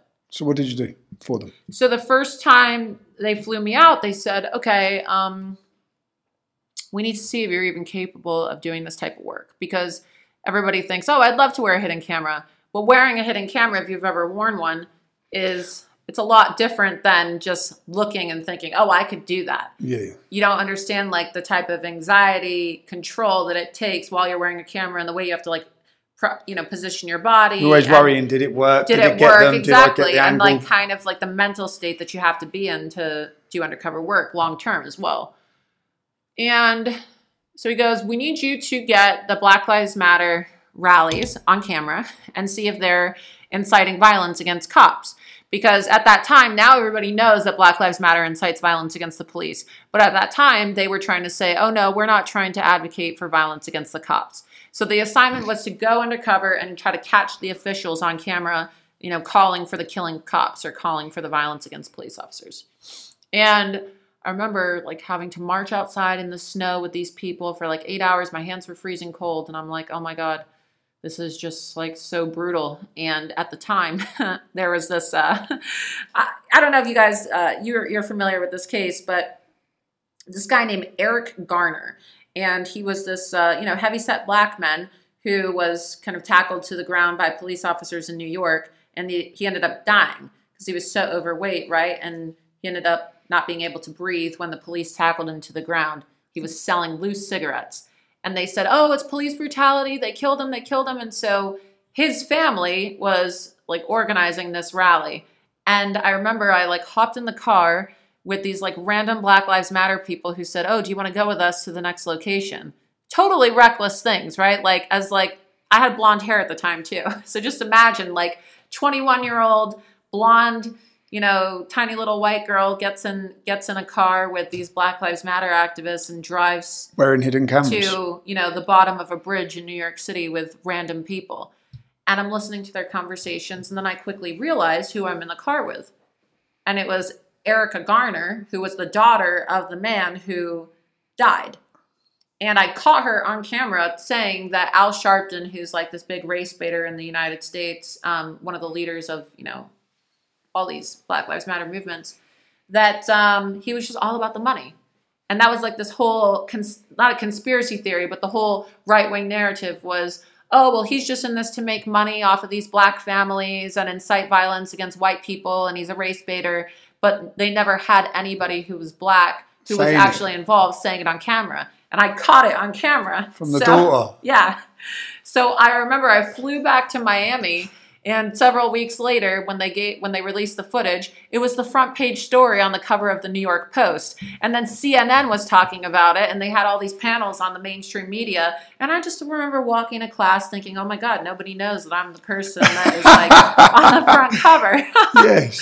So they realized, wow, this is crazy. Her first trial video ended up being a massive uh, front page story. And at the time, I had also been working for the Fox News affiliate in Miami. So I was going to school full time during the day from like 7 to 3. And then from 4 to midnight, I was working at the news station. And Project Veritas, uh, they offered to pay me to quit my job at Fox in Miami. So I quit my job to go work for them and did an expose on my university. And I thought, you know, if I'm going to be threatened with expulsion for for um, starting my Republican club and being outspoken against uh, my university's um, fixation with uh, jihadists who they welcome to campus, then uh, I'm going to expose them. So What I did you- told James. Okay. I said, this is what got me kicked out of college. I said, James, you know, it's really crazy. I said they they allow for all these students to say things in my political science class like the United States deserved 9/11. And I'm sitting here and I'm being shut down for being a college Republican. And he goes, "Well, just what are you going to do about it?" And I said, "Well, I want to expose them." And I was new at the time, right? So I said, "I'm going to come up with a script." Because that's what we did with these videos. We implemented scripts Oh, I know it's coming now because I've, I've read it. and um, I told James my idea. I said, James, you know, I have this idea. If they're not going to let me have my Republican club and they're going to allow for all these uh, radical Muslim students on campus to promote their ideas, then I'm going to tell them that I want to create my own club and I'm going to call it the ISIS Club the sympathetic students in support of the Islamic State of Iraq and Syria. And I'm going to ask the student governments if they can sign off on my official club and if I can get official student government funding. And he said, That's crazy, Laura. He goes, Have at it, but that's not going to work. Like, no one's going to fall for that. And I said, Watch me. So I put the hidden camera on and I went to the school officials and I said, You know, I've been thinking a lot and just this, this humanitarian crisis. This was at the time when Obama in 2015 had said that ISIS was the JV team, if you remember that, right? When he was like, JV team. the JV team. Remember when Obama said that? What's he mean by that? What's JV team? Like, you know, you have JV and varsity. okay, yeah. So he's like, oh, ISIS, they're just JV. Meanwhile, they were like decapitating people and making videos all around the world, like capturing, you know, British, uh, British, uh, Br- British reserve men and um, and Jordanian pilots and burning them on fire, catching them on fire in cages. You know, they were doing Yeah, very yeah. brutal killings. They decapitated several U.S. journalists, and so I said, yeah, it's just you know, it's such a two-sided thing, and and America is just so totalitarian, and desperate people do desperate things, and I want to start a club. Well, what is your club, Laura? I want to call it Sympathetic Students in Support of the Islamic State of Iraq and Syria. And they're like, okay, what are you going to do? I said, well, I was hoping to get student government funds. How much money do I get per month as an official club? You would get $500 per month from the university. Great. Can I send it overseas? Well, what do you want to do with the funds, Laura? I want to send it to the widows and the children of ISIS terrorists and support them so that they can, you know, pick up the banner of their of their fallen fathers and, and brothers. Um, and uh, I want to buy the night vision goggles as well from Costco. And I know night vision goggles are expensive, so maybe I can get a bulk order. There's I don't know if you have this in the UK, but Costco is like this really big Yeah, grocery store. Costco, You have Costco, yeah, okay? have So Costco. you buy everything in bulk, you know. Yeah, yeah. So it's just supposed to be like You're just trolling. as outrageous as possible. You know, I'm sure that they're not going to have night vision, so let's get them bulk flashlights. Okay, we're going to use the money for bulk flashlights, and then we're going to send their children notepads and pens and papers from the bookstore. Yeah, that's fine, Laura. That's fine. The university also had this thing called the um, the international fair, where every because we had so many students from abroad, right, and every single student was able to have their own table with their flag and when you walk to the dining hall at my university, they had the flags of every single country of a student that was currently attending the university in the dining hall. So I said, mind you, um, uh, once my club is uh, official and I get it signed off, because all I have to do, right, is get the uh, get a faculty sponsor, and I ended up getting the director of the school honors program to sign off on my club. Can I um can I have an Islamic State table at the international fair? And they said no problem. And I said, can I fly the Islamic State flag in the dining hall and at the at the uh, at the fair, and we can just pass out little Islamic State flags? And they said, yeah, no problem. And they said, just one thing, Laura. And I said, what's that? You need to change the name of the club so people don't actually know you're giving money to ISIS. And I said, okay, so what do you propose my club should be called? Uh, why don't we call it Students in Support of the Middle East as opposed to Students in Support of the Islamic State of Iraq and, uh, and Syria? So I showed the video to James O'Keefe and he flipped out. He's like, oh my God, I cannot believe this. I can't believe that they actually signed off on this. He goes, this is huge. he goes, we can't release this yet. I said, why not? He goes, well, we have to implement the, this script at other colleges. I didn't think that they were actually going to fall for this. So we did it at Ivy League institutions. They flew me out, and I remember I like put on a hijab, and I was at Brown University speaking with um, uh, officials there, tr- getting them on camera. And then we implemented the same script at Cornell, which is an Ivy League in the United States. And we got the athletic director of fucking Cornell University saying, saying, yeah, you could use our athletic uh, centers as training camps for ISIS terrorists. We said, can we bring ISIS jihadis to Cornell University and uh, do training? You know how they do their militant style training at their camps. And they said, no problem. So the video goes viral. Then they released the one from my university. And the day that they released it, I was supposed to be receiving an academic award because I was set to be valedictorian of my graduating class. And the president of the university was supposed to present me with this prestigious academic award for having the highest GPA out of anybody in the uh, broadcast communication. What's GPA? Uh, it's called grade point average. So you got the highest awards. Yeah, and I was supposed to be awarded by the president of the university at an awards ceremony for having the highest um, academic honors in the honors program and also uh, the communication program that I was in as a broadcast student. So, mind you, like all these news reporters found out, oh my God, the student that did this video expose and where you have the university saying that it's okay to give money to ISIS. The story went viral. Like Fox News was talking about it, everybody was talking about this. There were donors that pulled out. The university, I believe, lost $5 million in donations from people over this because you have a Catholic university saying it's okay to have an ISIS club while while ISIS is going around Europe. Uh, well, no, not Europe, but you have Muslims going around Europe, uh, ISIS terrorists, you know, persecuting Christians, walking into uh, you know churches and decapitating priests and you know persecuting people all over the all over the Middle East. And you have a Catholic university saying it's okay to have an ISIS club. So it caused an international crisis for this university. And it was quite funny, actually, until uh, they expelled me from university. And um, Under what grounds? they said I created a hostile environment. Can I ask, what, why do you think the universities would allow that? Why do you think the, what reason? So we- we've seen in the UK that I try to explain to people the power of political correctness, the power of never saying no. The Islamic community have never heard the words no for anything. Right.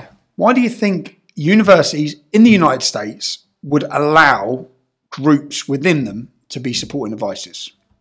What reason? Because it's just so woke now, right? I mean, the term I hate to use that term woke, but they just don't know how to say no. It's this it's this culture of everybody gets a prize and oh, we can't offend anybody, you know? We can't we can't say no, you're you're crazy. Okay, you are a criminal. That's illegal. Or um, you know, no, you're not going to get reparations. No, this isn't racist. You're just not that smart. And if you want something, you have to work for it, right? That's how society should be. But now it's like everybody gets a, gets a prize. And oh, if you want to complain and you say that you're just being discriminated against because of your gender or because you know of your religion or because of the the color of your skin, it's much easier than actually having to work hard for something. And so they've coddled them. They've really just coddled all these all these uh, young adults who behave like children and it's a business for them now these universities they're making they're making millions of dollars on their endowments okay their application fees. And really what it is is it's an, an indoctrination center. You send your child to school you have to pay enormous amounts of money like $70000 a year now to go to some colleges in the united states of america. And you're sending your children to university to be indoctrinated with marxist ideology. So they are trying to indoctrinate children with this children right young adults people's children to have this anti-american mentality. And yeah it's not marxism isn't the same as as as sharia but as we say in the united states there's this unholy alliance this red green alliance right? This red green axis where the enemy of my enemy is my friend They until eventually yeah they're using They're each other. each because other. ultimately you know the principles of that are that are held by these jihadists and proponents of sharia are clashing ideologically with progressives that are advocating for transgenderism and homosexuality and feminism right? But right now they're useful enemies until of course right? They not. are successful in toppling western societies and regimes and then there's going to be a reckoning and you're going to have a caliphate. You can have a caliphate because And the first people be a- lined, first gonna be a people lined, first people lined up will be them, the left, exactly like in But right now they're useful enemies, right? They're they're using each other. The the jihadists have, have in the United States have uh, have capitalized on the concept of free speech and freedom of religion, and so they carry out their subversive and um, their subversive activities uh, and their their um, their subversion, right, and uh, infiltration is the word of of our political institutions, our educational institutions, our social institutions under the guise of freedom of religion. They're using our own our own concepts Against us. against us, and you don't have people that are strong enough to push back against it. So while the faculty officials who uh, signed off on my club were given promotions, I was kicked out. I was not allowed to go to my own college graduation. So the And people who James- signed off, so people signed off on this madness and agreed to give five hundred pound a month of university money to fund this ISIS club that would be It's funding ISIS ISIS, club. terrorists overseas. They weren't penalised. No, they were. They filed a criminal complaint against me. They went to the police and they said that I illegally recorded them, which I didn't. Um, I didn't illegally record them. And then they kicked me out of college. They said that I created a hostile environment, and I was expelled from university. And uh, they wouldn't even let me go to my own graduation, even though I was supposed to be valedictorian. Wow. So they had to hire James O'Keefe had to spend seventy five thousand U.S. dollars to hire an attorney to get me my diploma because they were not going to give me my They diploma. weren't even going to give you your education. Your Mm-hmm. no. No. And eventually they did. But So for doing the right thing, so from the offset here. but I wanted to make a point, Tommy. Because how is it that that I'm the criminal, I'm treated like the terrorist for, you know, being a college Republican and they said, "No, you can't have your club events because what you said was so racist about the imam who came and started shouting Allahu Akbar on 9/11." they actually told me.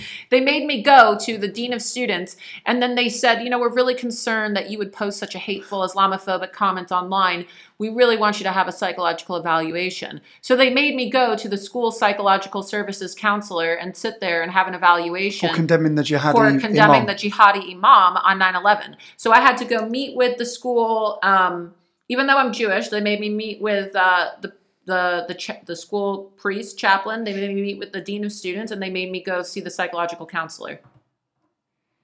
For simply condemning them and i showed them i said he comes from this islamic center in miami. Okay they have ties. Look at this look at this fbi investigation. He's tied to islamic uh, uh, jihadists. And you're going to say that I am mentally ill because I called it out. yeah. So I said, if they're going to have that much sympathy towards a jihadist and that much contempt for uh, a college Republican, then why wouldn't they allow for an ISIS club? So you wanted to make a point. I wanted to make a point. you did make a point, I did. but you lost your lost your place at university for Yeah, but then when the video got exposed for Cornell, it was great because then Donald well. Trump at the time. It was this was uh, March of 2015. Okay? Okay. and this was gearing up to the presidential election of 2016. Okay. So Donald Trump was still just Donald Trump, right? And this was when he was having the Muslim. billionaire businessman. He was outspoken about about um, you know ISIS and Islamic immigration, but he had not yet filed to run. And so Donald Trump saw the cover of the paper in New York about the Cornell investigation. And at the time, I was dealing with all the legal issues in Miami, trying to get my diploma. And he faxed it over to James O'Keefe. And he said, James, this is amazing. I want you to come to my office. I want to meet you. so that So my investigation got James Keith ended up getting James Trump. O'Keefe right in front of Donald Trump prior to him running for office, and then Donald Trump cut a check to Project Veritas, and I was supposed to go to that meeting too, but unfortunately I had to deal with the legal issues in Florida and couldn't go because it was the same day as my um, meeting with the lawyer and the school officials. So um, that's a funny story though. Is Donald Trump's introduction to James Through- O'Keefe and Project. Veritas came through my work. How long did you continue to work for Project Veritas? So after when I got kicked out, they officially hired me full time, and I packed up all my stuff in Miami as soon as um, all the legal stuff was settled because I couldn't leave until that was all settled. And then I just moved to New York full time, and uh, you know I was a broke college student, didn't have any money, and remember getting a getting a, a cheap apartment that I shared with another girl who worked at Project Veritas, and I slept on the fo- the floor for the first two weeks because I had no furniture. I had no money to buy furniture. But I was so excited to go to New York and work for Project Veritas. I slept on the floor of this apartment in New York and um, ended up going to work for him full time for about three years after that. Um, and uh, my first assignment as a full time operative was going undercover in the Hillary Clinton campaign. So I was embedded, uh, secretly recording Hillary Clinton and her staffers throughout the entire uh, presidential campaign season of 2015 and 2016. And my videos were you know, used by Donald Trump in the debates. I got Hillary Clinton's Muslim Brotherhood aide, Huma Abedin, on camera saying that she wanted to allow for all the Syrians into the United States. And Donald Trump actually mentioned my video during the debates and online. So it's a big video. I mean, I did a lot of work. You confronted Hillary Clinton as well, right? Yeah, but that was after I left. That was after so I was embedded in Iowa, New Hampshire, uh, Nevada, Arizona, New York. Exciting, exciting work. Yeah, I mean, you, Rewarding? Did it feel rewarding? That sort It felt work? rewarding, definitely. Like knowing that Hillary Clinton wasn't in the White House in our investigations, Helped. definitely, definitely Helped. helped. You know, definitely. Because her number two, the, the, the lady you just mentioned, um, Huma Abedin. Huma Aberdeen, i- is completely tied to the Muslim Brotherhood. No, she's tied to the her Muslim parents, Brotherhood. She is. yeah, yeah, totally. And she was going to be number two to what would have been the, the leader of the United States. Yeah, she probably would have been chief of staff Yes. if she was in the White House. With links to a, And a you know, her laptop had the classified information on that her husband Anthony Weiner. Is he a paedophile? Uh, he was he's a pedophile. Yeah, he went to jail. Her husband's a pedophile. Went to jail for uh, a couple of years actually for sexting, sending pictures of his penis to a 15 year old girl on the same electronic devices that had Hillary Clinton's classified information on it. Was talk, James O'Keefe, because a lot has happened recently with Project Veritas. Mm-hmm. You worked for James O'Keefe. Yeah, he's great. He's great. It's terrible to see what happened. I mean, it's been a total coup. And I know all those people that, you know, tried to stage this coup. They did successfully stage a coup against uh, Project Veritas. So it's really sad to see somebody like your mentor. He's really my mentor. He's like a brother to me, James. I love him. And to see that organization that means so much to you, that really, you know, formed me and gave me the skills that that helped me become who I am today uh, it's sad watching that be taken from him because I know what it's like to have everything that you've ever worked for taken from you. And he's not totally deplatformed, but to have an organization that you created uh, top to bottom completely ripped out from underneath you by people that you built up and people that you thought you could trust, it's terrible. But And they've tried to discredit him as well, defame him. yeah, they tried to say Why? What, like what, why a- do you think that is?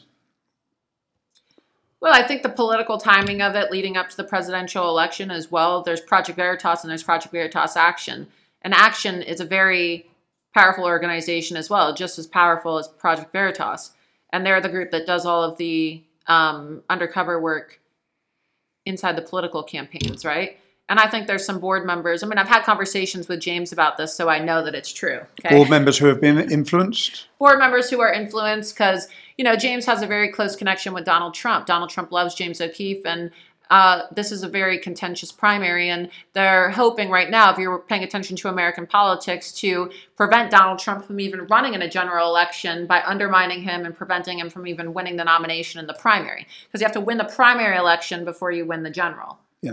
And so you have Ron DeSantis, of course, and there are board members who are financially tied either through their donations to DeSantis or their work with DeSantis. And I'm not And that- making this up. I've had conversations with James about it, and you know, there's it's, that's not the only reason why, but but it's political and also financial. And it happened. It happened after the expose of Pfizer.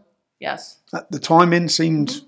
incredibly. And and I think that that had a lot to do with it as well. But I know for a fact that there's a power struggle among board members too, who who could sense that there was going to be this dynamic, right? Because there's certain people that wanted to use the resources of action to go after Trump, and I don't think James would have allowed it. okay, okay, I never heard that angle. It's true though. I've spoken Yeah, to him about it. No, I trust you. I trust you. It's true. Okay, so then you've you've worked at Project Veritas for a number of years. Mm-hmm. What happens then? So I then decided I wanted to leave Veritas, left on good terms. I love James, but I just decided that I didn't want to do undercover work as much anymore. I wanted to be overt, right? Because I like the confrontations like you. you certainly like the confrontations. I've never watched anything like it in my research to this. I knew you'd done a few, but I was no, never aware of the amount So- of people you found. yeah, and you know, like going undercover, it's great, but like sometimes you just want to jump across the table and like really rough these people up, you know? And I just remember sitting there and I'm like, oh my God, when I'm in these undercover, you know, you have to understand like the level of self control it takes when you're undercover and you're sitting in front of Hillary Clinton and Bill Clinton and all these terrible people in American politics, and you're like having to pretend to be a leftist to get them on camera. Fabulous undercover. work. Fabulous work. Fa- yeah, great work. But it's like good. sometimes I just wanted to like, you know, take the camera out from underneath my button or my purse and just put it in their face and go crazy, right? But I told James, I said, listen, I really wanted to um, incorporate more overt confrontations. And he goes, at the time, you know, Veritas, we don't do that. We do undercover work. Now they have, right? So it's Yeah, too yeah, bad, yeah. right? Because I would have stayed with Veritas because now they're doing everything that I always wanted to do when I worked for them, right? So and I'm they're like, doing it very well. They're Or doing the a great O'Keefe- job. This is O'Keefe Media He Group now, O'Keefe yeah? Media Group now. But it's like I'm, I'm jealous, right? Because I'm like, oh man, like this is the stuff that I really wanted to do too. Uh, it's great. I'm so happy for them. But um, but over the years, with more funding and more recognition, right, they've been able to do that now. Yeah. But I always had this vision of doing more direct confrontations as opposed to just undercover work. And James encouraged me to, um, you know, do what I wanted to do, and I was successful at it and built a massive following. I really didn't have much social media working at Veritas because you have to be undercover, right? Yeah. Um, but when I left, I started making these confrontation videos called Loomer videos, where I would show up to Is that where the word loomed come from? Yeah, where I You've would means to get loomered, where I would show up to uh, these events with high-profile politicians and confront them at their book signings, and you know, just like you, you've confronted politicians. A lot of these Hmm. people are easy to find. It's just nobody ever thinks to go confront them because they think that all these politicians are so protected. Who did I, I, do you know Theresa May? Theresa May was our Home Secretary. Yeah, I set a meeting up with one of her constituents. Mm-hmm. So I'm, I'm leading the English Defence League at the time. Yeah. So I walk straight in. I think this is the Home Secretary. She's got to have MI5. She's got to have top security. right. And you think they do, and they don't. I walked straight in with a laptop, sat down in front of her, said, Hi, Theresa, do you know who I am? She's sitting there like, I said, My name's Tommy Robinson. I'm leader of the English Defence League. I want you to watch this. And I sat down, and literally then I realised the link they have, because within, within literally minutes of me leaving that room, the Daily Mail had run a story. Which was obviously given to them by the Home Secretary, saying Home Secretary ambush by EDL leader. I didn't ambush you. I sat Yeah, because they had to they had to they had had to to, create the narrative because they Before I did. allowed for you to have the meeting. Yeah, yeah. So they the, your average person is like, oh my god, don't they have intelligence? Don't they do vetting? Don't they know who these people are? But they don't, and that's what's so funny about like all the Veritas videos, right? It's like you have these politicians who are so famous, like this lady could have been the president of the United States, and you know. At the time, I was undercover, right? And they had actually offered me a job because they thought that I was like really who I was saying that I was, you know, pretending to be Yeah. and I had different identities all throughout the various states. Yeah. And I, I never filled out the paperwork, right? Because that would have been a crime to like actually put. Pretend to be like, someone else. You can pretend to be someone else, but you can't fill out official election paperwork with a fake name, right? Okay. But they had really wanted me to join, and because I was so deeply embedded, I was at these private fundraisers with John Podesta and Hillary Clinton and Huma Abedin, and you would think that they'd have vetting, but that's why they have to say that you ambush them because your average person goes, "Well, how Embarrasses them. stupid are you? How stupid are you to take a meeting with this person? You don't know who they are, or you're just going to let some random person in to your political operation." Hmm. And that's why these videos are so great. So and then so when you've left, you've left and you want to be in front of the camera doing some uh, content. Is that when you went to work for Rebel? Yeah. So briefly, I worked for Rebel for like two months. You know. Okay, is that all it was? Okay, like two months. You know, I was like, okay, I'm gonna leave and I'm gonna go like try to do New York correspondent work for them because they wanted a New York correspondent, and I was living in New York at the time. But I don't know, I just couldn't do it. I had to leave. Just couldn't. I don't know. I clashed with Ezra too much. You know. It- why? Well, you know, at first I joined and they thought it was going to be great and they liked what I did. And then I ended up getting arrested because I stormed the stage of that Shakespeare play in New Oh, York. let's talk about that. This is, oh, so- so the Shakespeare play. Yeah, talk to me. That this was the um, the mockery of killing Donald Trump, right? Yeah, so they had this uh, play that was funded by the New York Public Theater in New York City that was a, a production, and the theater itself is funded by taxpayer money and all these big corporate sponsorships. And they decided that they were going to do a rendition of Shakespeare in the Park, Shakespeare in Central Park, you know, of uh, Julius Caesar. And uh, Caesar, of course, was Donald Trump. And so they had this like very grotesque and overt uh, depiction of Caesar as Donald Trump and his wife as Melania, of course. And then what happens to Caesar, right? He gets He's stabbed. killed. And so they had the the people dressed up like uh, Black Lives Matter and Antifa, and they made it like a progressive killing, assassination of Donald Trump. And it's a crime in the United States to incite violence or to even make a threat of assassination. It's a felony. You can go to jail for making a threat. You know, the comedian, what is her name? Kathy Griffin, when she did her whole ISIS head, when she chopped, you know, the head, Chopped the bloody head. and she acted head. like she was an ISIS terrorist holding the head of Donald Trump. Secret Service paid her a visit. She almost went to jail for that. Ruined her career, rightfully so, Good. because of what she did. Because very serious offense to threaten the life of the president. And everybody understood that, and people had respect for the presidency up until Donald Trump, okay? And then all the rules around Not the that window. they don't respect him, but it used to be held even by Republicans. You never see Republicans threaten uh, assassination on Barack Obama because even if people hated Barack Obama, they would never You know what I'm saying? Like you Yeah, would yeah. never be dumb enough to publicly say, "Go assassinate the president," right? Hmm. Because you knew that you would be arrested and the Secret Service would pay you a visit. But they kind of just like declared open season on Donald Trump, and the media turned a blind eye to it. And I just couldn't believe that this was happening in the capital, the media capital of the entire country, and many would argue the media capital of the world, New York City. like it's insane. So I decided that I was going to try to get tickets, and the only way you could get a ticket was a lottery. And so I ended up uh, going to the city at five o'clock in the morning, camped out in the park, and I thought, okay, I'm going to be here first in line to try to get this ticket. I didn't get the ticket. So I got lucky because there was this, you know, scalper, a ticket scalper, that was just walking around the park Seven seven o'clock in the morning, and he had he had a ticket. And I said, "Oh, you have a ticket? It's a real ticket." He goes, "Yeah, it's a ticket." And I said, "How much do you want for it?" Um, and I ended up giving him. He said that somebody else was uh, set to buy it for two hundred and fifty dollars. Okay, and he was waiting there for the person. I said, "I really need this ticket. I'll give you five hundred dollars." So I gave him five hundred dollars cash for the ticket because I needed to get in. And I didn't. I was thinking it was just going to be a regular ticket.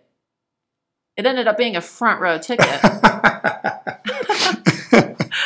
so I get into this uh, rendition of Shakespeare in the park, and I remember sitting there and I'm debating in my head, okay, what am I going to do? I'm going to periscope it. I'm going to stand up and I'm going to shout something. But then when I realized how Periscope close is the I live, was, the live app. Yeah. yeah, until I got banned. Yeah. I was like, oh my God, I can't just like give up the fact that I have front row seats. I can't just stand up. I have to storm the stage. So I timed it perfectly. And, you know, the whole, the climax of Julius Caesar is when they stab Caesar. That's what everybody waits, Waits for. for you. And so, right before they stabbed him, I decided that I was going to run up on stage and I stormed the stage and I interrupted them. And people, I think, thought that I was a part of the play until they ended it and they had security. And I was like, You have to stop the normalization of political violence against the right.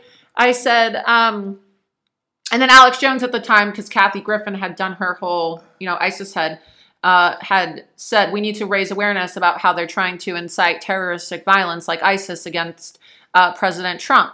And so, if you ever are on camera, you need to sh- shout CNN is ISIS. And he had this whole contest where he's like, you need to shout CNN is ISIS. So, while I was getting dragged away from the stage, because I knew that CNN had been promoting this uh, this event every single night, I started shouting, CNN is ISIS, CNN is ISIS. So, so I got arrested. They arrested me for trespassing and disorderly conduct, and I ended up getting interviewed on Fox News about it. And now I'm blacklisted from Fox. But um, Whereas in reality, under but law, at the time, I was working with Rebel. That was when I first started working. And when I got arrested, Ezra, right, started this like legal defense for me because I got arrested and they were going to have to hire a lawyer. And so, like, the there was bail, of course, and then there were attorney's fees. And the reason, you know, we kind of had a bit of a falling out is because I never received the money. Like people assume that I like got, you know, thousands of dollars off of this defense fund, right? That he raised this money on and they were calling me a grifter and saying that I pocketed all the money and all the money went to them. And sure it. they paid the lawyer and they paid the bail, but that was like I don't know, like two thousand dollars out of like the eleven thousand or so that was raised. And so I kept on saying, "Can you release a statement, please?" Because I don't really like the fact that I'm getting dragged and called a grifter and being accused of like stealing all this money. And you know that kind of left things off on a bad foot. And then I had tweeted something one time about Islamic migrants drowning in the ocean, and you know made made a provocative comment uh, to make a point, right? this to was 2,000 migrant boat went down. Yeah, this is when like 2,000 migrants drowned in the ocean. And I remember I tweeted, cool, here's to 2,000 more. And I was just trying to make a point like, would you rather have 2,000 fighting age men drown in the ocean, or would you rather them invade Europe where they're going to go rape women and burn them to death? And, you know, this was around the time where, if you recall that story, I believe it was in France, where you had the Islamic migrant who burned the 80 something year old Holocaust survivor after raping her in her, in her, in her Parisian apartment. Do you remember yeah, that story? Yeah, she was Jewish. Yeah, Jewish lady. Yeah, she was Jewish. Holocaust survivor who Because ended up getting and he done getting killed. And then they tried to say, oh, that he was just like high on marijuana and Yeah, had nothing to do marijuana. No, they were giving him a lesson for sentence because they said he was high on marijuana. I remember When now. in yeah. reality, he killed her because she's Jewish. Yeah. And then set her on fire. yeah. So I remember I said what I said. I'm like, okay, so yeah, I'd rather they drown in the ocean than uh, then rape women at music festivals and kill Holocaust survivors and burn them in their apartments. Music festivals, you're talking about the Bataclan, the theatre, Yeah. the theatre where they. Do you know what they done there? Do you know they cut off the penises of the men one by one and made them watch?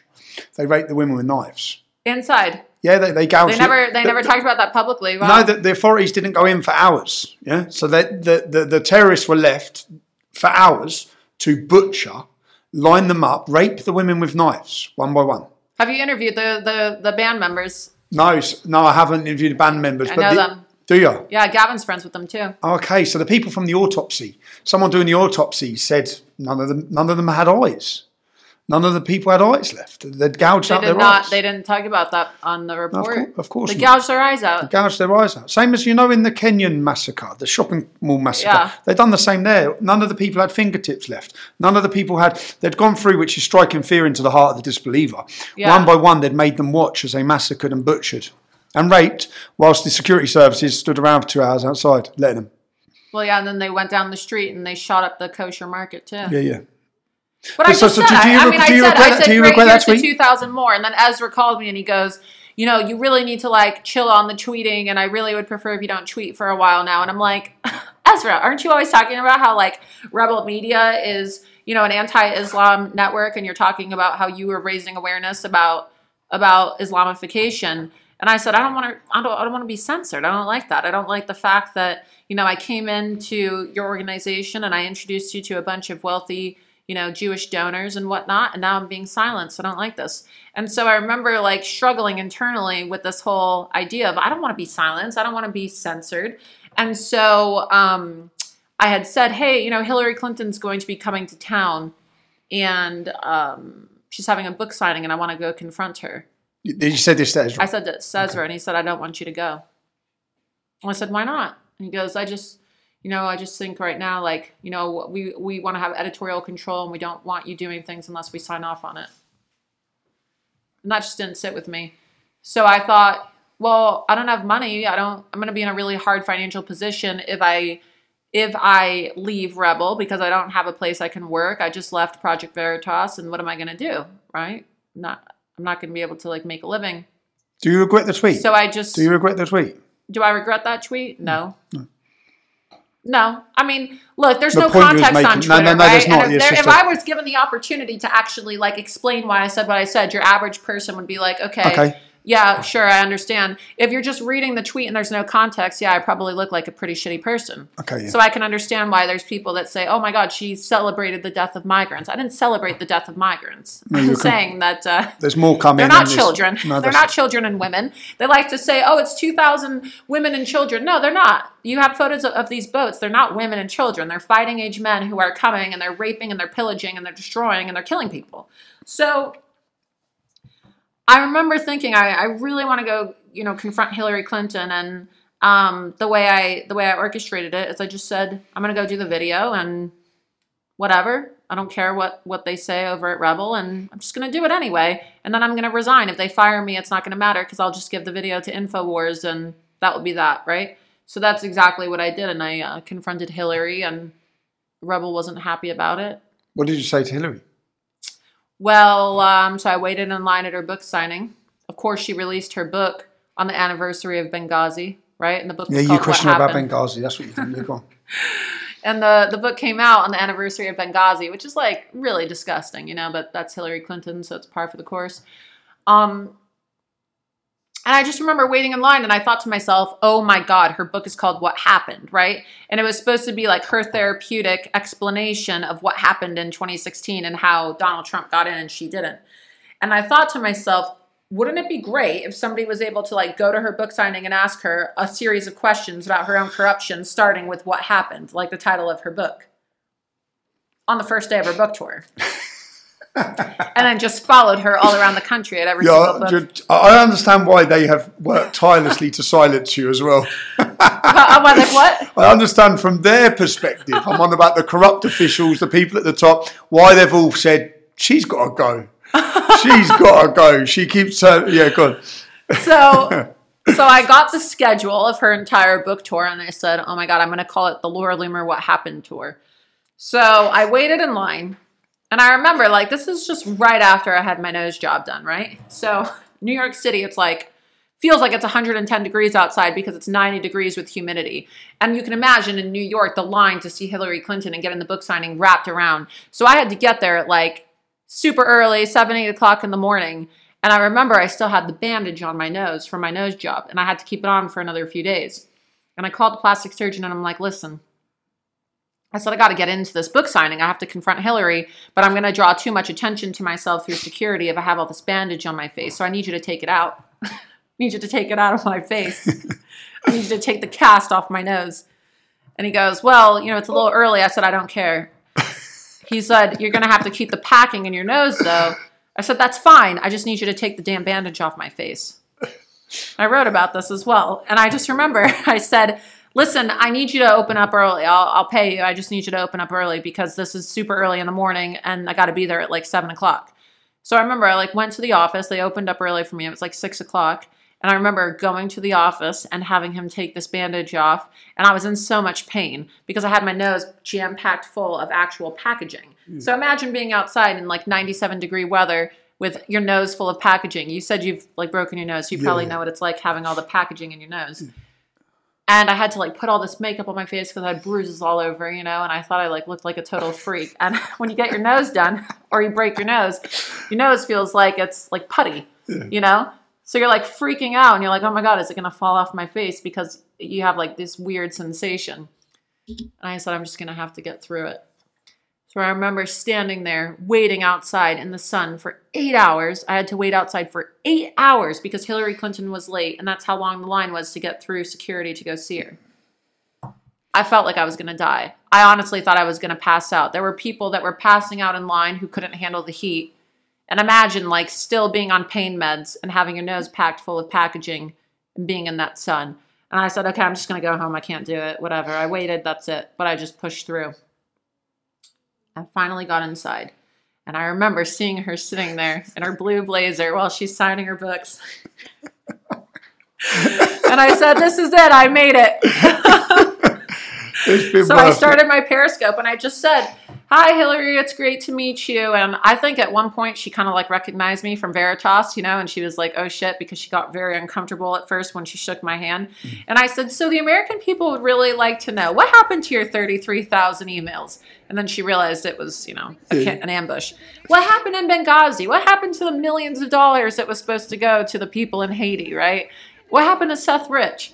And then that's when Secret Service grabbed me, you know, by my wrist and she said, Oh, I'm so sorry that you believe things that are untrue. And they shuffled me away.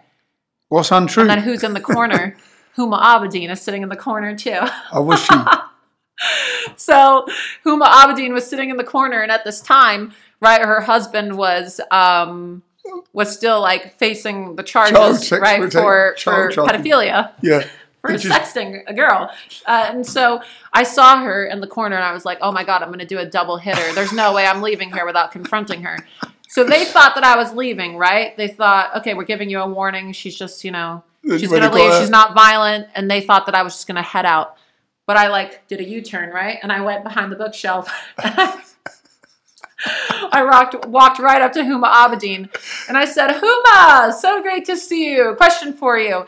When are you going to divorce Anthony Weiner uh, for sending pictures of his penis to an underage girl? And that's when Secret Service just said, okay, you're out of here. And they dragged me by my wrist down the escalator and, you know, they detained me outside because because there was this guy um, named Martin Shkreli who um, had put out a bounty offer and said that he would pay $10,000 to whoever could get a strand of Hillary Clinton's hair. And so I had been photographed with Martin Shkreli prior, so they thought that I was there to like take Hillary Clinton's hair and her DNA, right? Okay. And I wasn't. I wasn't there. So they detained me outside for several minutes after, thinking that I was there to like take a piece of her hair. Very weird story. I wrote about it as well, hmm. so people can you know see with more detail. Um, and I just remember like, oh my god, am I going to go to jail now for questioning Hillary? But the funniest part about it is I then uh, did an interview with Alex Jones, and they played the video. And the very next day, Huma Abedin was seen at the courthouse with Anthony Weiner filing divorce papers. the very next day. The very next day. Oh, mate. And what, so, was you still working for Ezra when you done this video? Is- Well, I resigned. I like pretty much. I put in. I, no, I put I put it in that day. So I just I wanted to make a point. You know, like you're not going to censor I've me. You're not going to silence me. I'm going to be bigger. I'm going to be bigger than anything that I could be at Rebel. Hmm. And it was. I was on Fox, and the video blew up. I mean, it was the most talked about video ever because nobody had ever had the balls to confront Hillary Clinton and ask her all those questions. because most people have ended up dead Yeah. for even looking at Yeah, her. exactly. Most people that question her end up Are buried. you know, ended up ended up uh, you know committing suicide with two gunshot wounds to the head because who knew that you could commit suicide by shooting yourself twice? Explain for the, explain. I, I know what you're talking about. Explain for the viewers the, the, the man you're talking about. This is a man who committed suicide and was found hanging from a tree with gunshot wounds. Yeah, I mean, there's all types of. Uh, they call it the Clinton body count list or the Clinton the Clinton crime family because there's all these people. I think it's like over 47 people that have ties to the Clintons and uh, their family, uh, their family members through business dealings or political dealings. And any single time, like there's any investigation into the Clintons, they did. these people just end up dead, and they all like they all they say killed themselves, right? And it's Or like car people crash. or car crashes, and it's people that oh well, their family members said they were so happy and they were you know so joyful just hours before, and then you know they said that one guy in particular. Um, you know, committed suicide and he had two gunshot wounds in the head. It's like, how the hell do you kill yourself by shooting yourself in the head twice? Yeah, two, two gunshot wounds, and he was hanging from a tree, right? If I remember right. it may have been a separate person, but yeah, it's like you have one guy sitting on a park bench, his clothes were drenched in water as if, you know, somebody had placed him there. It's just so many crazy stories. People can go look it up and, and read it. There's a there's documentation and Roger Stone, Roger Stone, who's, you know, a dear friend of mine, wrote a book called The Clinton Crime Family as well, where he outlines all of it. I mean it's Go just down that rabbit hole because there's some rabbit. It's, it's, it's insane. that's insane. It's insane. It's terrifying when you look at it. No, it is. It's absolutely terrifying. And you're straight in her face on Fox News. Go on, girl. Yeah. and then I, I and then I followed What her. happened to I- the 47 dead people, Hillary? well, I asked her about what happened to Seth Rich, who was this DNC operative uh, who ended up, you know, that was a big story around the time of the 2016 presidential election. This guy that worked for the DNC named Seth Rich. And everybody thinks that the Clintons had him killed because, you know, the whole WikiLeaks, the whole WikiLeaks investigation. And this guy just, he was found dead and they didn't take his wallet or anything. So who just shoots a guy dead? Um, you know, in the middle of the night on the on the street corner and doesn't even take his Don't wallet, doesn't take anything. A lot of people believe that he was killed as a result of uh, as a Leaking result of information leaking them. information. Yeah, I mean it's a whole. I don't know. People have been sued over it. It's a whole. It's a whole conspiracy. But um, So many of those conspiracies end up being true. But yeah, as you As said, right, a lot of these conspiracies end up being true. So it's a lot, and that's when that's when everybody started to be like the whole the whole conversation around the Clinton body count and the Clinton crime family became, you know, a big mainstream story. Is when this guy Seth Rich was found dead. So, you know, very sad situation. But this is what's happening in our country, and these people, you know, after I, after I confronted Hillary, I, I followed her throughout all of her different book signings. Right? Did so, you? Yeah. you went so to all of them. To and all did, did you do this independently? Yeah. Okay. So I traveled around and then eventually I was able to like get other people to do it too. And so InfoWars picked it up and then we were encouraging people like, okay, we'll give you $500 if you go to Hillary Clinton's book signing and you go confront her and ask her questions. So throughout her entire book tour, she was just, you know, It must have spread. ruthlessly, ruthlessly confronted and we did it to Bill Clinton too during his book signing as well. I got Chelsea Clinton. I ambushed the daughter, Hillary, and her husband at their book signings. All three of them. I got the entire family. This is what I mean about the tenacity, um, a dog with a bone. You're not letting it slide on anything. I asked Chelsea, um, she wrote a child's book called She Persisted about women who persisted even though they were told uh, to be quiet or to be silent. And you know, Juanita Broaddrick, who's a friend of mine, she's Book one could have been about was- you. That Book- was, book yeah, could have know, been about right? you. Could have been about me. so I showed up to Chelsea's uh, book signing, and um, you know, Juanita Broaddrick is one of uh, Bill Clinton's rape victims because you know during during the presidential election, too, if you recall, Donald Trump invited all of the Bill Clinton's rape accusers to the debate. I do remember, yeah. Le- And leg- um, legendary move. yeah, I mean, just totally, totally ballsy. And um, Juanita's a, a wonderful person, a friend of mine. And I remember I said, oh, wow, like women who have persisted despite being silenced, kind of like Juanita Broaddrick.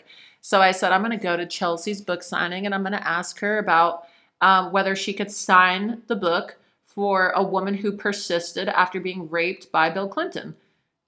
So I asked her on video, I said, Can you sign this book for my friend Juanita, a woman who's uh, been silenced but persisted otherwise even after being raped by your father, Bill Clinton? Yeah, I definitely get why they've wanted you silenced. Yeah. but you see, I tell these stories because like people think, oh, it's just like the Islam stuff, and all they try to minimize me uh, No, for, and they try to say is, oh, she, you know, she's anti-Muslim, she's Islamophobic. But I have done serious damage to some of the most powerful people in our country, like Hillary Clinton, Bill Clinton, Chelsea Clinton, uh, the former FBI director. Okay, I've Talk to me about the book form, tours. talk, talk to me about the former FBI director. So you had uh, James Comey, Comey. who pretty much orchestrated Crossfire Hurricane, that you know investigation into Donald Trump that that initiated the coup against his presidency. Uh, Was this you know, the- was this creating the Russia? Russia collusion hoax? Which was done with the MI5 ste- Yes. steel. Christopher Steele, Christopher yes, Steele exactly. lied, created it for Lied, forged the forged the information in order to get the FISA warrant. Yes. So, so you, Comey was in charge of it, and you. Comey was the FBI director, and then he decided to write a book because all these all these asshole politicians, right? That's what they do. They they write their books, they commit their crimes, and then they go talk about it. and what, Just unbelievable, and- right? Yep. And So you- we had a book tour five years ago. I've done it twice. I did it a couple weeks ago too at a second book tour because he wrote another book. Thought he got off the first time. mate. God, uh, what happened when you confronted him? So at the same Barnes and Noble that I got Hillary Clinton at, eventually, you know, you run out of hairstyles because you get banned from Barnes and Noble as a blonde, and then you got to be a brunette, and then you got to be, you know, you have black hair, and it's like shit. I ran out of hair colors, you know, so can't go back anymore. got to find another location. But I confronted him at um, at his book signing, and he had a book called "Higher a Higher Loyalty," and it was supposed to be about ethical leadership. And it's this like- has all been proven. And this just so people, this has all been proven now. It was all lies. Right. And now the John Durham report has come out, right? And it's like, what the fuck does the former FBI director know about ethical leadership? You know, it's a joke. It's a joke. And I thought, is the media going to go and confront him about this joke of a book called Higher Loyalty Ethical Leadership? No. So I'm going to have to do it, right? Because nobody in the media is going to go ask the FBI director how he thinks that after staging a coup against the sitting United States president and briefing the president on this salacious dossier that was all made up with lies, lies about, you know, Donald Trump like pissing on Russian hookers. I mean, the, some of the stuff that was Yeah, in this yeah, yeah. dossier was like they had camera footage tied of to it, British intelligence, which you know, come from British Steele. intelligence. Yeah. And as part of the book tour the second time around, you know, Comey actually had a part of his book tour in the UK. It's just unbelievable what they get away with. I was looking for Steele. You know what? Because exactly what you're talking. I wanted to confront Steele in Yeah. the UK. You created these lies. You were part of this. Part of this. You were part of it. Yeah. So um, I Which just they I used, stood up. I said used. I stood up and I said, um, "How is it ethical leadership to stage a coup against a sitting president?" He was supposed to do a Q and A.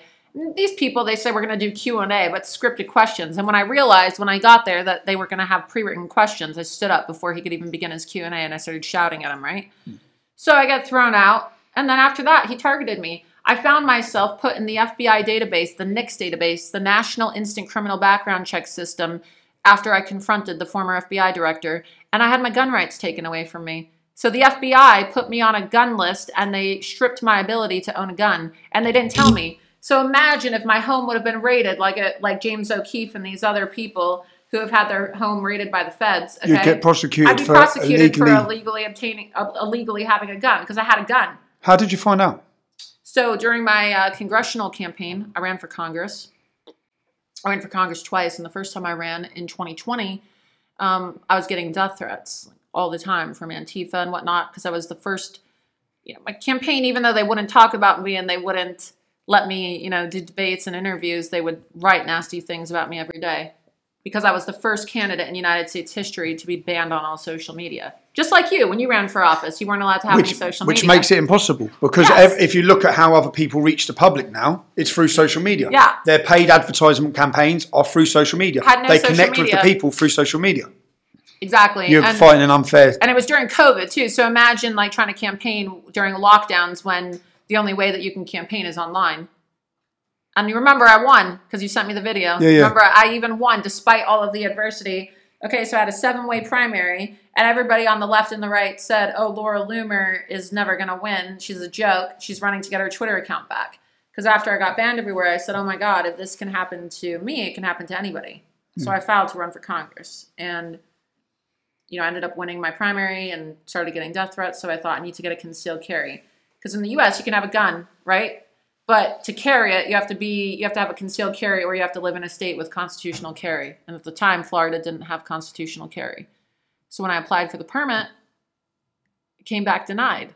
And I was like, why the hell would it be denied? I don't have any. They say that you have to have domestic violence charges, you have to have a felony, or you have to have a court hearing where the, where a judge deems you mentally unfit to be able to have a weapon. None of that's ever happened to me. So you stand, you're, you're about to stand for election, and then you find out, and you're receiving death threats, and at that point you have your gun rights taken away. Yeah, because I was a, I'm a single woman, you know, I was living by myself, and my car was vandalized at my home, and then there was this like And that sexual. vandalised how? Uh, somebody egged it, Targeted, egged it. Tar- but targeted because it's your car. Yes. Yeah, okay. So they egged it. They came to my place and they threw eggs all over my car. Okay. You know, and that destroys your car. Luckily, I caught it on time before it could dry. But if you have eggs dry on your car, it destroys your paint. Yeah, yeah. So, um, So that and then there was this like video, this like guy that was harassing me and stalking me, and did a background check onto him and found out that he was a sexual predator and he had been arrested in New York for sexually assaulting a woman, and he was filming videos outside my place. You know, like waiting for me at, at night. And I was like, okay, I'm going to have to go live elsewhere while I'm running for Congress. I couldn't even live in my place. I had to live in the campaign house that I rented for my campaign staff. talk to me about that though. The, you've got a man who's a sexual predator waiting outside your house. You're yeah si- so there was a woman. How- sexual there was a sexual predator so when my car got vandalized right there was there there was this video that was circulating then on facebook and i didn't have facebook and other people had sent it and there was this guy that um you know had like I guess he had like been involved. He had said he was involved in like conservative politics, kind of very weird guy. And then people did a background check into him. We looked into him and found out that he had actually had some, you know, sexual assault charges against him in uh, the state of New York, right? And uh, had been accused of, you know, sexually assaulting women. And you know, it just freaked me out because I'm like, I get home really late at night, like two o'clock in the morning. I have to go up this parking lot in this elevator by myself. And like, what if somebody gets into the building and they're just waiting for me? I need to have a gun. I need to be able to protect myself. I have a gun. I had a gun. I don't have a gun right now, but I had a gun, just a handgun, right, that I kept in the drawer next to my bed so that I could protect myself if somebody were to break in. And I thought I need to have a gun that I actually carry. So I applied for the license and um, it was denied. And I just couldn't believe it. I'm like, why is it denied? I think you made a mistake. And I reapplied. And then they wouldn't tell me why it was denied. And you have to fill out additional paperwork and appeal the process. And then when I appealed, they're like, oh, we can't give concealed carry permits to people that are in the NICS database. And I'm like, what the hell is the NICS database? And I look it up and I ask my lawyer National Instant Criminal Background Check System. It's exclusively controlled and operated by the FBI. It's like they put me in this database without telling me as a form of entrapment after I confronted James you- Comey. An entrapment in the So, sense that if you had a gun, If I had a gun, because they raided they raided the home. So I don't know. I mean, I'm sure this happens in the UK, but a lot of conservative activists have had their homes raided by the FBI, Hmm. especially after J6 and you know, like James O'Keefe had his home raided, right? Hmm. And um, you know, a lot of people I know have had their homes raided by the feds, and or they just come and they do a search, right? If they were to have found a gun in my place, if I had not known about this and I had not looked into it, if I had just said, whatever, you know, like I don't really care if I could carry a gun, whatever, I'm not going to like contest this at all, I still didn't know that I was on the NICS database, right? If they would have raided my home, I'd probably be in jail for four to eight years on a federal firearms felony wow. because they didn't just ban- like say that I couldn't have a permit. When you're in the NICS database, they federally prohibit you from owning or even possessing a firearm, and nobody told me. And this is at a time when you're see, receiving death threats. People are Yeah, outside was your house. a, I was a candidate for Congress. I won my primary. and you're a candidate for Congress. Donald, I was running in Donald Trump's home district called Florida 21 in Palm Beach. Trump had endorsed me. He Wow. voted for me. Donald Trump voted for me. Go on, Donald and Trump. it's like, yeah, I know, right? yeah, but I- I- he- that, he that was voted worth, for that me. was worth standing just Donald for that. Trump voted for me. He Go on. voted for me in the primary, and he voted for me in the general. I love that. And I remember when uh, when he voted, uh, then he was on the tarmac, right? And all the reporters there, and there was a reporter for the Daily Mail there, and, and you'd think that they'd have a million important questions to ask Donald Trump, right? And the question was, Mr. President, Mr. President, Mr. President, did you vote for Islamophobic Laura Loomer today? Right? And his advisors, of course, had told him like not to say my name. So he said I voted straight Republican down the ticket. So it's Donald Trump, Laura Loomer. So that means he voted, you know, for himself and he voted for me. Okay. Yeah. That was his way of saying, yeah, I voted for Laura Loomer. And then they asked about me at the White House press briefing too. So there's video of after he tweeted about me when I won my primary election. And they use falsehoods to then attack. they they ask in the official White House press briefing room um, on live television. Oh, you know, the president tweeted in support of Laura Loomer last night. Do you know that she's made anti-Muslim comments in the past? Like, does the president stand by all of her Islamophobic rhetoric? It's just, you know, I've done so much more. I've I've done journalism that impacted the turn of events, politically speaking, in our country. You know, I went undercover and helped save the country from having Hillary Clinton as our president. But I've done Donald, Donald, so much work, and it's like, Donald Trump, more than anyone, must must be totally aware of the way that uh, things you've said are taken out of context, things are weaponized, and comments are weaponized. So he must be totally yeah, aware. But at the same time, like it's not like Donald Trump is the final decision maker, right? Yeah, so course. He has I mean, this just happened recently. I had a meeting with Donald Trump in March, so he invited me to Mar-a-Lago. Had a private meeting with him, and he hired me in his office. He lo- he's like, "I love your work. I think you're great." And he had said, "If you run again, I'll endorse you." And I said, "Yeah, well, you know, I want to run, but at the same time, I think it's very important that we get you back into office because if you don't get back in, we're not going to have a country." Yeah. And he was just so impressed by like what I said because most people go to him thinking, "What can he do for me?" Not Yeah, "What can I do for you?" So he hired me. He looked at his staff and he said, "We got to hire her. We got to have her on the campaign. She's great." And then he said, "Oh, she's she's much smarter than some of these other idiots I have surrounding me." He actually said that. Hmm. And I think that it pissed some of his staff off because it was supposed to be very private. And it was supposed to be private, and it got leaked. And I got a phone call from the New York Times at seven o'clock in the morning a couple of weeks later, and they're like, "We're doing a story about um, about this," and they said, uh, "Do you care to comment on the president hiring you?" And I was put in a really shitty the- position because I was told to keep it private. So if you confirm or you give a comment, you're confirming the meeting took place. So I didn't want to betray Donald Trump's trust, right? So we had there's a, there's advisors of his that tried to subvert and undermine him and undermine me by leaking and planting the story in the New York Times. And so the headline was Donald Trump hired anti-Muslim Anti-Muslim. activist Laura Loomer. And then by the end of the day, the story was, oh, they're not hiring her. And it's not that Donald Trump didn't want to hire me. He hired me. He hired me. He said I had the job. He wanted me to work for him. And he likes me. I mean, he just sent me notes the other day, right? I mean, I get notes from President Trump all the time. Like, your your investigative journalism is great, right? He But it called is me- great. But it is great. It is great, and you go where not, you go where others won't go. you know, he loves my videos. He he reposts my stuff. He likes me a lot. Um, but but you know, just because he likes you doesn't mean. I know it sounds crazy. Like, oh, how does the president of the United States not have the final say?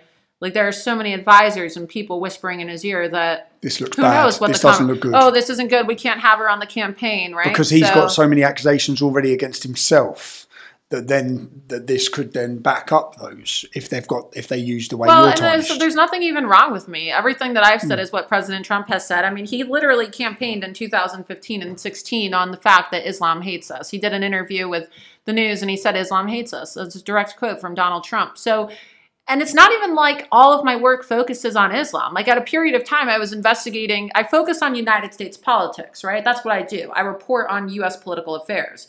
And I just happened to be doing a series in 2018 on jihadist candidates running for office because 2018 was the year that the most Muslims were running for federal office in, in United States history. And a lot of them had open associations with terrorist organizations.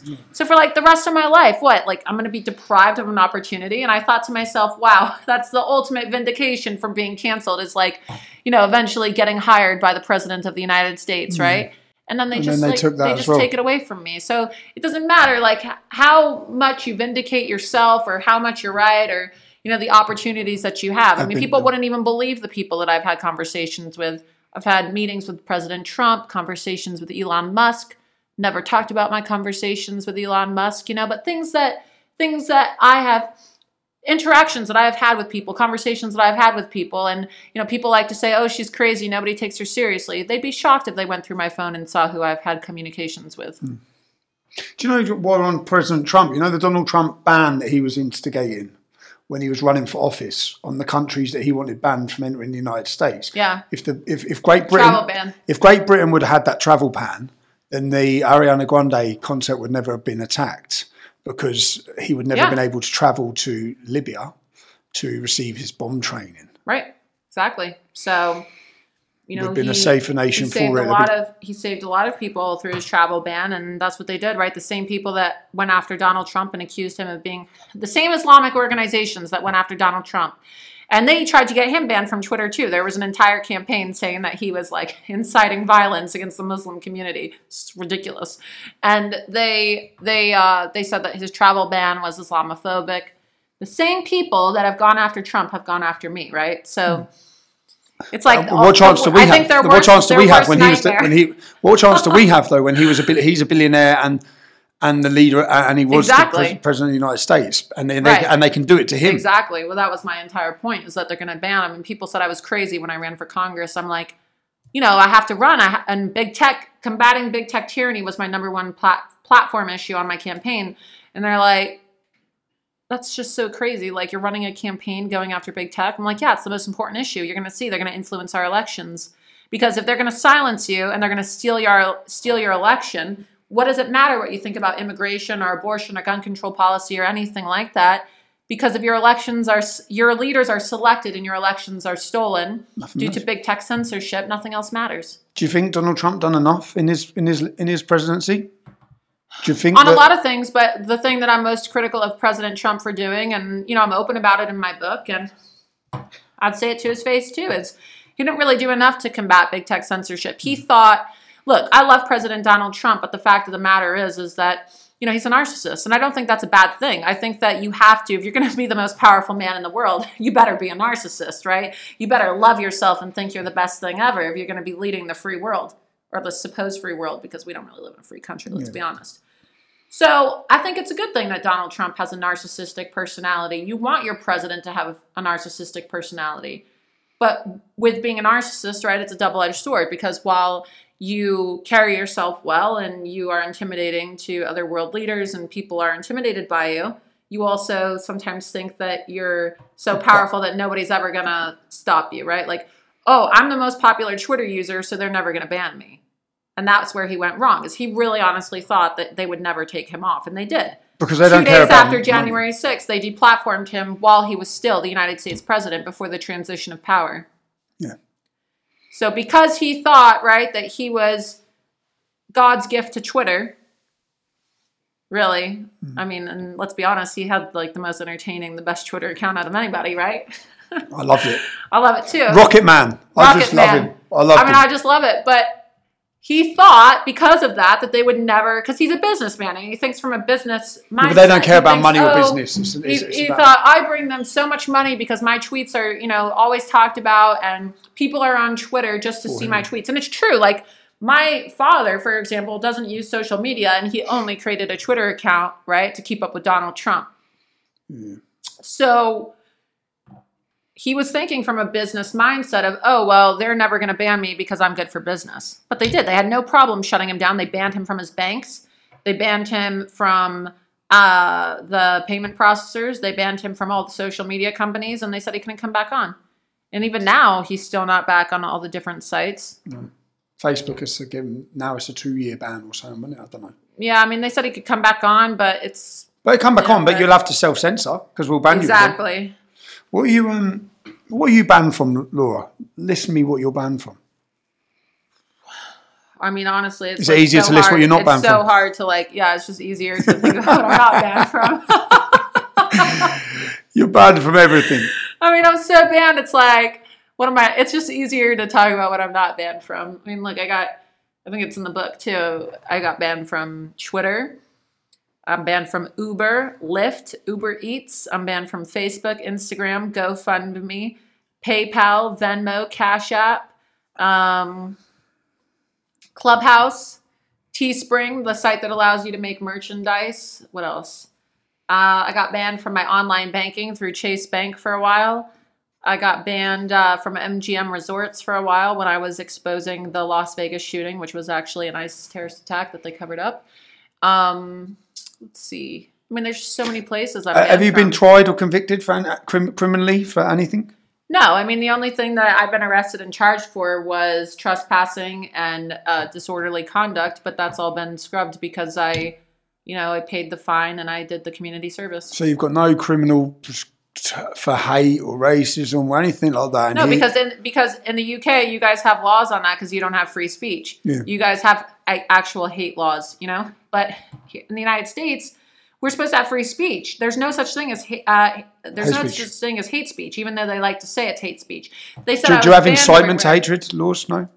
If you're inciting violence. No, we have hate crime laws. So incitement is not protected. Of course, that's where they draw the line with free speech is when you incite violence. But that's that's you know What I mean is, what, That's an intent or a threat. Like that's that's like either premeditation or or like it's a crime, right? To actually make threats of violence against people Well, I or mean- to incite violence. what I mean is, you've never. You're an American citizen. You've never been tried, convicted by a jury, No. and here you are, invisible, deleted, and uh, banned from most facilities in the world. And not only that, but these companies also said it's okay to kill me while denying me the ability to protect myself. So in 2019, um, they banned me on Facebook and Instagram on Holocaust Remembrance Day of all days. I mean, these these people are so fucked up, Tommy. They do it on holidays. They banned me the day before Thanksgiving uh, on um, November 21st, 2018, when they banned me on Twitter. Then Facebook temporarily banned me this, the very next day on Thanksgiving for 30 days before they permanently banned me in May of 2019. And they banned me on Holocaust Remembrance Day. And why do I say that? Because they like to make it seem like I'm some kind of like Nazi white supremacist. That's what they said in their statement. But that's, me that's what they said in their statement. They said that I was promoting white supremacy, Uh, and then they just- said that I was a dangerous individual. So they they banned me, they banned uh, Paul Joseph Watson, they banned Alex Jones, Gavin McInnes, and of course they had to throw Louis Farrakhan in there, right, to make it seem like Okay. oh, like Nation of Islam, oh, we're being fair. And have you But- seen who your band? So there's a there's a discussion by a CEO of Facebook with a Danish journalist, and they're questioning about me because I'm I'm da- I'm on the dangerous list as well. Yeah. And he names a he named someone. He said, "Oh well, Tommy Robinson's on on this level," and he named someone. So I thought, "Who's that?" So I looked at who it was. It's a Serbian warlord who murdered five thousand people in one day. So I'm sitting there thinking, "What? You've got me on the level of a Serbian warlord who massacred five thousand people in one day? That's the level you're on That's as well." the level I'm on too. And then I remember when this happened, I'm like, wait, what? Like dangerous, dangerous individuals and terrorist organizations. What the hell is this? And it's actual like terrorist organizations. They call them uh, human sex traffickers, mass murderers, uh, serial killers, and, journalists. actual terrorists. Right. A journalist that pro-Trump confront the wrong people. So they decided to ban uh, like five of the most popular pro-Trump um, accounts on Facebook and Instagram, and mine was one of them. And then they said that I was on the level of a terrorist, and this was so outrageous. I remember when it happened. Trump actually tweeted about it, right? Uh, and then they had a social media summit on censorship at the White House. But then some of his advisors convinced them, oh, don't invite people like Gavin McInnes and Laura Loomer and Alex Jones. Just invite all these people who weren't censored. Uh, yeah, that's and that's what keeps that's happening what now. it's just like ridiculous. That's So- what's happening in my country. We're all talking about things that people have been censored and non-censorship, and all GB News is the free speech channel. Yeah, like that idiot Piers Morgan and his stupid show Uncensored, Uncensored. Like, when you censor like, us. You don't even know what censors like, you Yeah. asshole. Can't stand Piers Morgan. No, neither can I. No, I can't. I can't stand the hypocrisy in all of it by all of them. I mean, he's never had anybody who's actually censored on. If he's a real journalist and cares about press freedom like he does, and he's a proud Brit, why doesn't he have you on? I mean, really, you want to talk about uncensored? he won't have me on because I'll tear him a new arsehole. Yeah, won't have me on either. Basically, But that's why.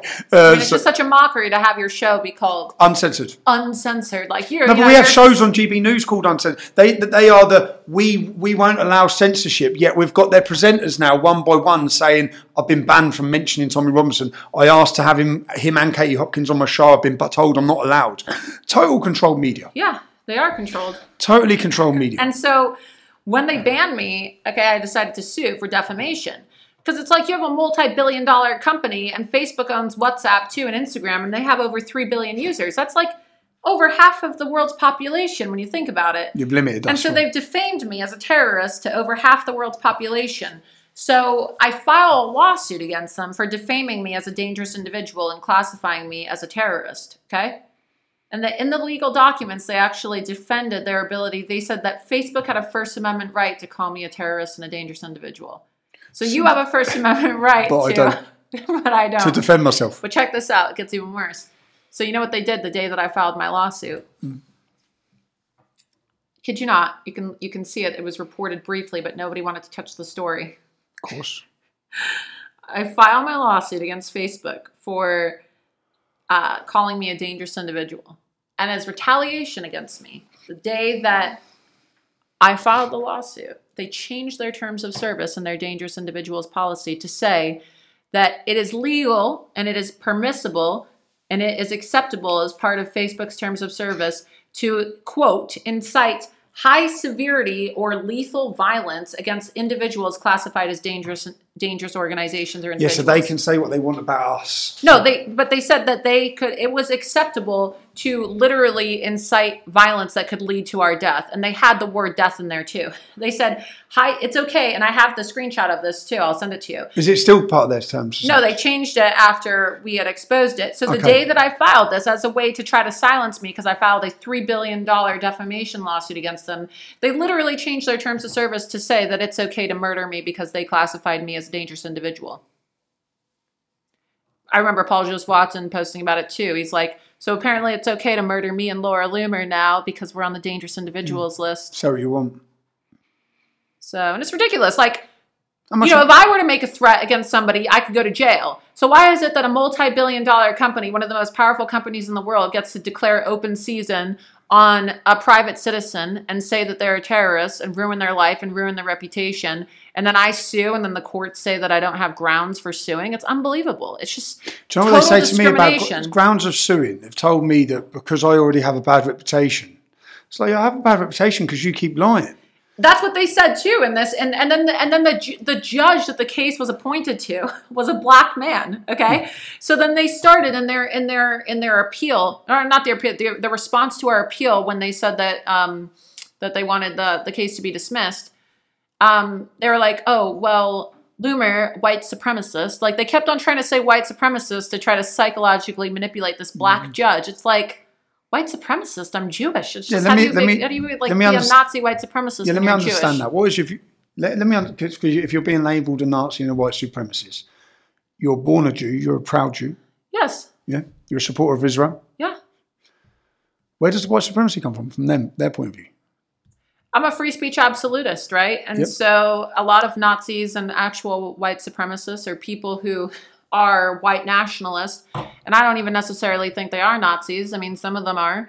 Do you, But- do you separate white nationalism from Nazism? Yeah, I do, because white nationalism, as far as I'm concerned, is no different than Zionism, right? You could be a Zionist and you can be. You What does be, Zionism mean to you? You believe Israel has a right to exist. I'm a is I. Zionist. I'm a Zionist. You're a Zionist, aren't you? Yep, let me read this. You're a Zionist, aren't you? I'm a Zionist. I'm a Zionist. Uh, let me read this. I believe Israel has a right to exist. It's Jewish nationalism. And so I'm a Zionist, right? But because I defended the free speech rights of white nationalists, I said, so let me understand this. You're okay with Israel, which is an ethno state existing. Israel is a Jewish ethno state, okay? Uh, Judaism, being Jewish, is classified as a race now. If you believe in Zionism and you're okay with Jews having their own ethno state, why are you going to try to silence people and criticize white people who are under attack and being told that they're racist and that you know they're less than right? And being accused of all these things from their ancestors and you know previous generations that they're not allowed to have their own states and so i said what you're not allowed to be a nationalist and proud of being white? You're allowed to be a black nationalist. Like the the democrats and black lives matter that's a black supremacist black nationalist movement supported by the democrat party in the country okay? And even some RINO republicans have supported it. You're allowed to have any type of nationalist movement that you want unless you're white, right? And so, because I defended the free speech rights of individuals who were classified as um, white nationalists, right? There's a difference between white supremacy and white nationalists. Everybody should be a nationalist. Everybody should be proud of where they come from, right? You're proud to be British, right? Yep. You want to protect. English. You want to. I'm English. You want to. You want to protect your sovereignty. You want to protect your uh, what it means, right, to be a Brit. You want to protect the culture and the heritage, and you want your country to remain majority English, right? Which means what? course. White English males Of and course. women, right? You don't want it to be overrun by Islamic migrants and foreigners and people who don't even speak your English. or any migrants. Speak English, any yeah, migrants. It should remain a majority. Right, but that's really, you know, English why, you know, I'm but, you know, given the fact that Muhammad is now the number one name in the UK, right? I'm specifically saying Islamic migrants because that's really the mass migration that has affected uh, the UK and so many other places in Europe. And so you say this, and it's like, what? You're not allowed to be proud of your country. All it means to be a nationalist is that you, I think we would both identify our political ideologies as nationalistic, Totally. right? I'm a nationalist. You're proud. You want to preserve your your your your national sovereignty, and then you just put the color of your skin in front of that, and it's And there's like, a meltdown. There's a meltdown. And so I explain this and they go absolutely ballistic. And because I'm fair and because I say, oh, well, if Jews are allowed to be Zionists and that's essentially Jewish nationalism and an ethno state, why are we going to be so hard on others? they like me because I have advocated for their free speech rights. And so a lot of people who would otherwise be classified as anti Semites in the media or people that are labeled as white supremacists or neo Nazis by the media, um, they like me, even though I'm Jewish. And sometimes you'll hear them say, like, the only Jew I like is Laura Loomer. I got this. Why is Laura Loomer flying to Spain to interview the Zionist Tommy Robinson, who works for Israel? So I'm fucking hell. works for Israel. I find it insane, but the, the, the, the argument comes here from some from some genuine white supremacists and Nazis that, that label it me, that say because um, because I say I believe in a homeland for Jewish people. If the Muslims have got 52 homelands, why can't the Jews have one? I believe in the only democracy in the Middle East. Yeah, I- and I how many times they like to say that that Israel doesn't belong to the Jews? Well, how many times is Jerusalem in the Quran? Yeah. How many times? It's not. What do you say? What about Nick? Talk, talk to me about because I haven't looked into Nick Fuentes that much. I've watched him recently. He's a very good orator. Yeah. a very skilled orator. Um, I know. What's your opinion of him? I like Nick. Yep. Yeah, we get along. What about his recent discuss? What about his recent video? You Which one? Recent, the recent one. I've only again. I've only seen snippets where where I've seen people going mad saying he was addressing five thousand people, and he was he was talking about verses from which I believe is the Old Testament even. Oh, where he's reading that from the Talmud and whatnot. Yeah, his Talmud. uh, conference in West Palm Beach. Look, I like to say this. I like to say I don't agree with Nick on everything, and I've been very open about this and very public about it as well. I'm Jewish, okay? Nick is not, and he makes uh, inflammatory comments about uh, Israel and Jews sometimes. That's his right to do that. That's your right in the United States of America. Okay, we already went over this uh, in the Skokie case where you had uh, not actual Nazis, okay, retain a Jewish lawyer who defended them in their case so that they could have their their neo-Nazi marches. And it's already been established as law in this country that even Nazis are entitled. And I'm not calling Nick a Nazi, right? I'm not saying that he's a Nazi, but I will fight for his right for free speech. And Which is great. And he has been put on the no-fly list. Okay, he has been targeted by the feds as well. He has uh, been silenced and banned everywhere, just like I am. And there's not many people that can relate to that. And until he actually picks up a gun and kills somebody or incites violence, right? There's no justification for what they're doing to this young guy in his 20s simply because he says things that they think are anti Semitic. And if I, as a Jewish woman and free speech absolutist, can stand up for his right to free speech, right? Why is it so hard for other people to do the same? You don't have to agree with everything that somebody says. I don't agree with everything that he says. Do you- I do not. what do you but I will. But I, I, I think it's wrong what has happened uh, to people like him, people like me, people like you, Yay. and yeah. What's your view? What What's your views? I want to go back onto this, but what's your views on the meeting that was held with Ye and Nick Fuentes went to the meeting with Donald Trump? So there was a Was lot Was it a of trap? Was that a trap? Yeah, but it, it was a trap. So, uh, but it wasn't a trap by Nick. So what happened was uh, Nick had really wanted to meet Ye, right? And um, at the time, right, a lot of people don't know the backstory on this. I had uh, Why would Nick want? Why, why would Nick want, want to meet Ye? Because he idolized Ye. He loved his music and he always wanted to meet Ye. I don't know. He just had some fixation with Ye. So he wanted to meet him. And Milo, okay, he who shall not be spoken of, total, you know, degenerate. Um, I think he's, you know, you've had your own issues with him as well. I mean, just I, total, I, I, total, I, pers- total extortionist, you know? I mean, I, really, per- personally haven't. I, I followed Milo when he went to America and he blew up, and then he was gay, and now he's not gay, right? He's a Christian. He's, he's, He's Christian still Christian. gay. I mean, look, you can you can claim to be uh, Christian all you want, but as I like to say, you can't pray the gay away. I like that one.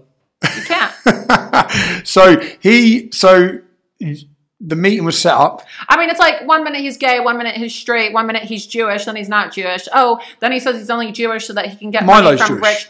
Well, that's what he said, right? He his whole shtick was I'm a I'm a anti-Islamic, anti-Islamic homosexual, uh, blonde Jewish man, and then it's like. Oh no, he says I just I just made up the fact that I was Jewish so that I could get donations from Jews. And now he's like, you know, some Christian nationalist who's like, you know, prayed the gay away.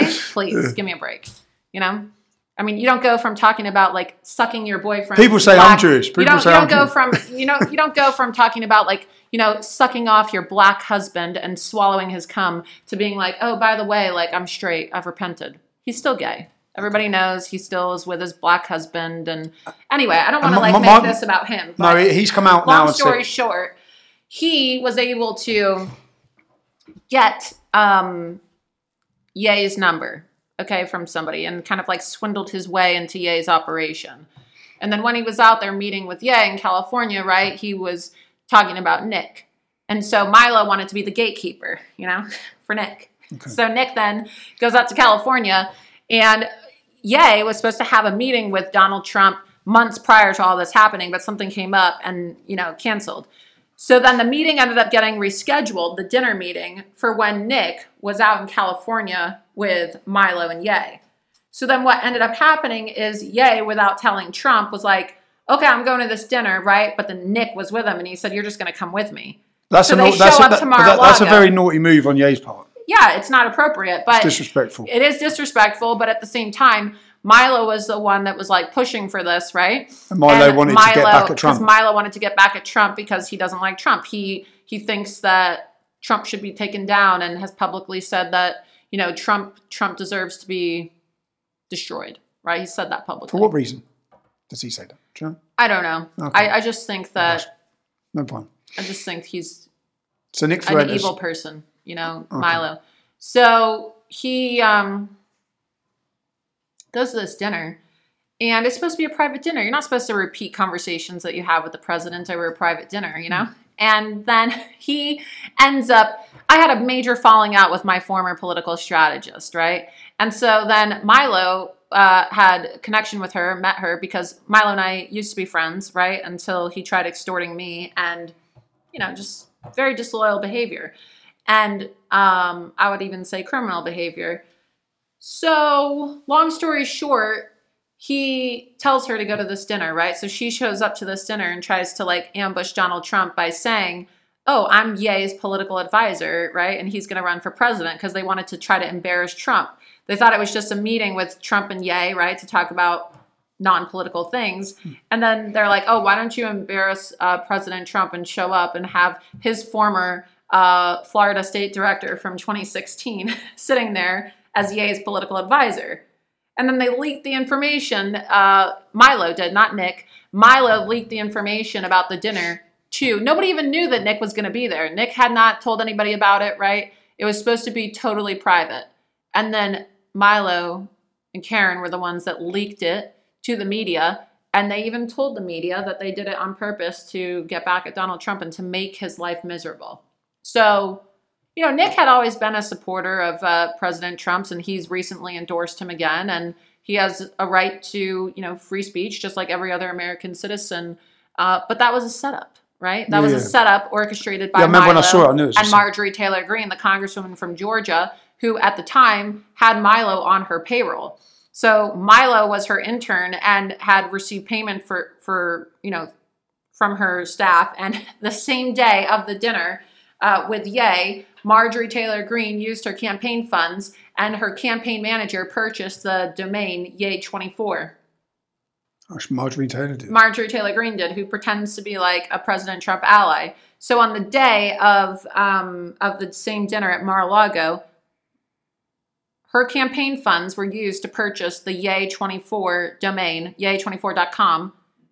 It was purchased with her funds by her campaign manager, Isaiah Wharton.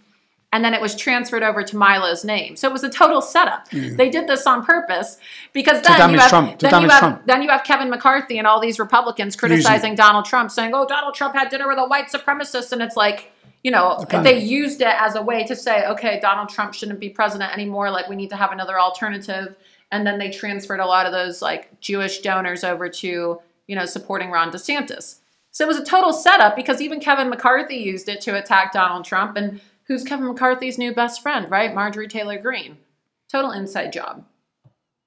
And then I when you talk about Jewish, large Jewish donors, if if we can, if I can ask you the Jewish question, the Jewish question, because this is what Nick Fuentes would be pushing, uh, and say, and there clearly are some Jews who are at the top who are working against, I'd say, the United States or the interests of the of the country. But I I don't think yeah, he helped the situation by saying Jews, Jews, Jews. I don't think Nick Fuentes, I don't think personally, don't think Nick Fuentes helps the no, situation. and that's what I said. I don't. I don't agree with everything that they've said, but I do believe in their right to free speech. I don't think that you should have your, you know, contracts with Adidas or your bank account shut down and your funds frozen. I don't think that you should be put on a national watch list and be deemed as a terrorist, like I have, right? Simply because of what you say, whether it's about Islam, whether it's about Jews, whether it's about whatever, right? It's it's just ridiculous that that's happening in our country. So people tend to tend to say, "Oh, well, Laura defended this person, so she subscribes to all their views."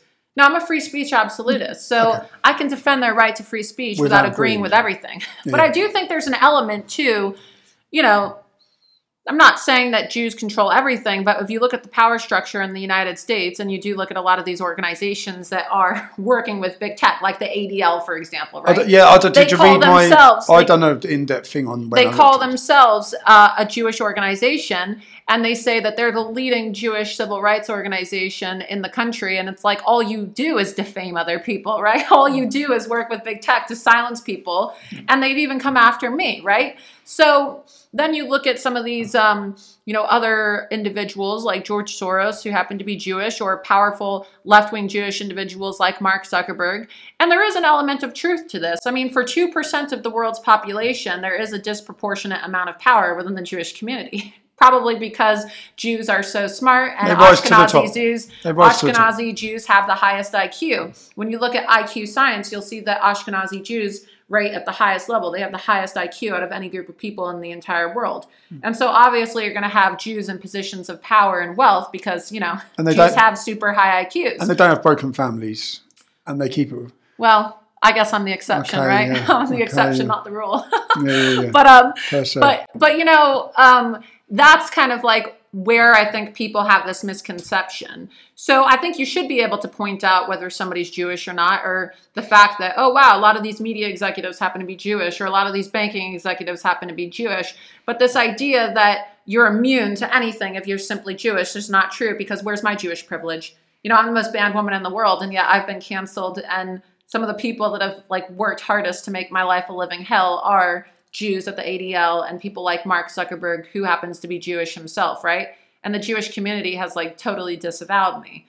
Like a lot of these right wing Jews, they would behind the scenes, oh, go, you know, we want to help fund, right? We want to fund this uh, investigation into Ilhan Omar, but we can't have our fingerprints on it, right? So it's like you're going to throw me under the bus when I get banned, and you're not going to help me, and you're not going to help me with my legal fees now that I've been like totally screwed by the justice system in America, and I have hundreds of thousands of dollars of fines against me. So I can understand like why why this conversation has been created, but I don't subscribe to all of it. But I do think that there are some legitimate criticisms about the Jewish community, criticisms that I even share. But do you, do you think that, that some of the actions of the Mark Zuckerbergs or some of the actions of the George Soroses is because they're Jewish? Do you think it's because of No, I don't. And that's where I draw the line. I think that, you know, they point out the fact that they're Jewish, but I don't think there's like, you know, some global conspiracy where it's like, oh, if you're Jewish, it's like inherently in your DNA to want to silence somebody because I'm a free speech absolutist and, you know, it's not all Jews. And so Yeah, yeah. they also seem to have like totally bastardized the word Zionist. And this is another thing that I don't agree with Nick on, right? So I can get along with somebody, right, on a personal level and connect with them on a personal they, they, level they, they, they use Zionism as meaning something different. they they think Zionist Israel is like a first. dirty word, like oh Israel first, and it's not. You just believe Israel has a right to exist, and so they're like the Zionists, you know, like they want to control the world. It's like no, the globalist leftist Jews are not Zionists because they're supporting all the Palestinian NGOs and the Islamic NGOs that are trying to overrun Israel. They don't believe in a one state solution like I do. Real Zionists, right, support a nationalist immigration policy. Real Zionists believe in a one state solution and not a two state solution, right? Real real Zionists are open and proud about proclaiming that there's no such thing as Palestine because Palestine doesn't exist. Okay, these are displaced Jordanians. And so, you know, you you you say these things and the people that want to like push this conspiracy that Zionists control the world, they don't want to have an honest conversation about it because if you are a nationalist, right, then you should have no problem with actual Zionists because Zionists are usually the right wing Jews. Hmm. But groups like the ADL, they don't support Israel. Their actions are actually contributing to the infiltration and subversion of Israel. Okay, they they they they don't support nationalist uh, uh, policies. They don't support immigration control. They're the same group that returned the money that Donald Trump donated to them prior to him running for president because they called him a Nazi when he wanted to have his travel ban. Why is a Jewish organization that's supposed to exist for the sake of combating anti Semitism more focused on going after pro Trump Jews like myself instead of combating the actual jihadist Jew haters serving in the United States Congress? Yeah, because they have a globalist worldview. Exactly. so there's a difference between globalists and Zionists. So their their terms and the things they say about Jews would be correct if they actually switched the term Zionist to globalist, right? Yeah. But you know, with And some not, of all, these, and not all the globalists these- are Jews. Not all the people all the- pushing no. this are Jews. And that's another thing too. They're not all Jews. So some of the most destructive and most powerful people in the world are Catholic. The Pope, okay, total communist. Total. Um, Joe Biden, Nancy Pelosi. Okay, some of the most powerful and destructive and hateful people in American politics today are Catholics. They're not Jews.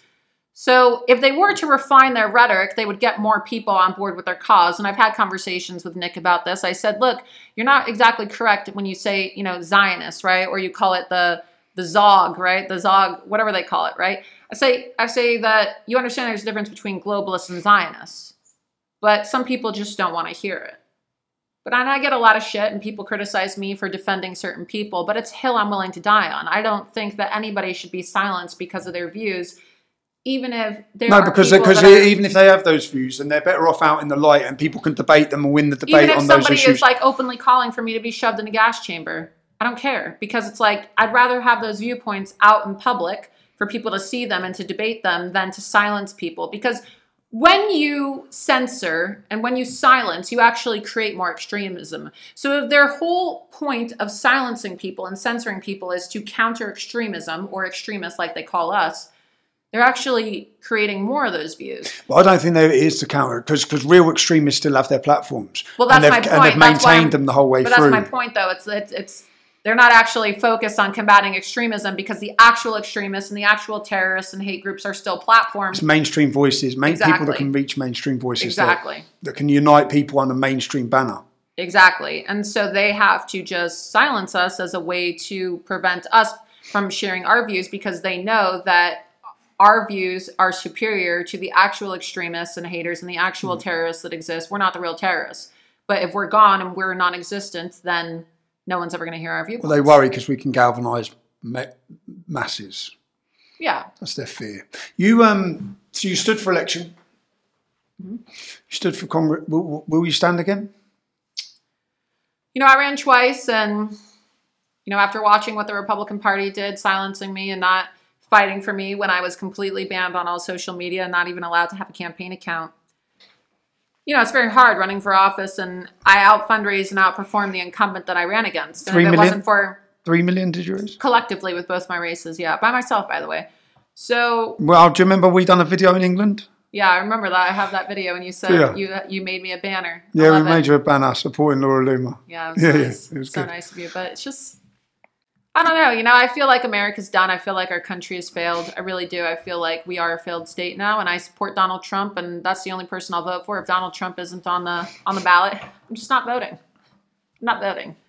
I think I don't think that uh, there's anything left worth fighting for if Donald Trump isn't going to be back in office because our country's gone to hell. It's a joke to say that we live in a free country. There's no such thing as America being the freest country in the world anymore when you have political prisoners, people locked up over January 6th, locking people up for protesting a stolen election. I mean, it's just absurd. It's ridiculous. They have no problem with leftists storming when the when they were welcomed into the building, By when police. police. stood down, when the police were purposely stood down, Nancy Pelosi refused the opportunity to have more officers there. It was it was a total entrapment and a setup. In, and I believe in order to use now to prevent the American public ever wanting to come out, people will be fearful to come out and protest over any future election issues because of what they've done over January 6th. Well, and that's exactly the effect that it's had, right? They've silenced people. It's had a chilling effect on speech. We shouldn't protest, we shouldn't do this. Yeah, it's just crazy. We don't. And um, we don't have free and fair elections, right? We don't have freedom of association because if you can be blacklisted and have your career destroyed and be financially ruined or fired from your job because of who you associate with. Like when I got banned on Facebook, for example, they had a policy that said we're going to start monitoring people's uh, offline behavior as well. So they had people surveilling certain people. You were probably surveilled too, surveilling me, like literally spying on me and my outside activity to see who I was associating with. And you didn't even have to post something on social media to get banned. They created a policy that said if you are seen or photographed associating with, they called it off platform behavior Yeah. violations. So if you were, I think Michelle Malkin posted a photo of me and Gavin McInnes, and she like got her account locked in silence because they had deemed me and Gavin as dangerous individuals who you had on your podcast. It's like, so now you can just simply associate with someone. So if somebody were to come, you know, hang out with you or visit you or cameraman, with you, or anyone, a, a worker, a relative. be, they'd be shut down in hmm. silence. So it's a joke. I mean, what, why would anyone want to live in the United States of America anymore, honestly? And I'm not anti American. I mean, I'm as big of a patriot as they come, but what, do, what do you see? why would anybody want to live in the country anymore when you're going to be jailed or you could be arrested or, you know, imprisoned simply because of who you vote for? It's not a free country. And to have to like live a life like this, I mean, I I honestly get anxiety thinking about the fact that I'm just only 30 years old.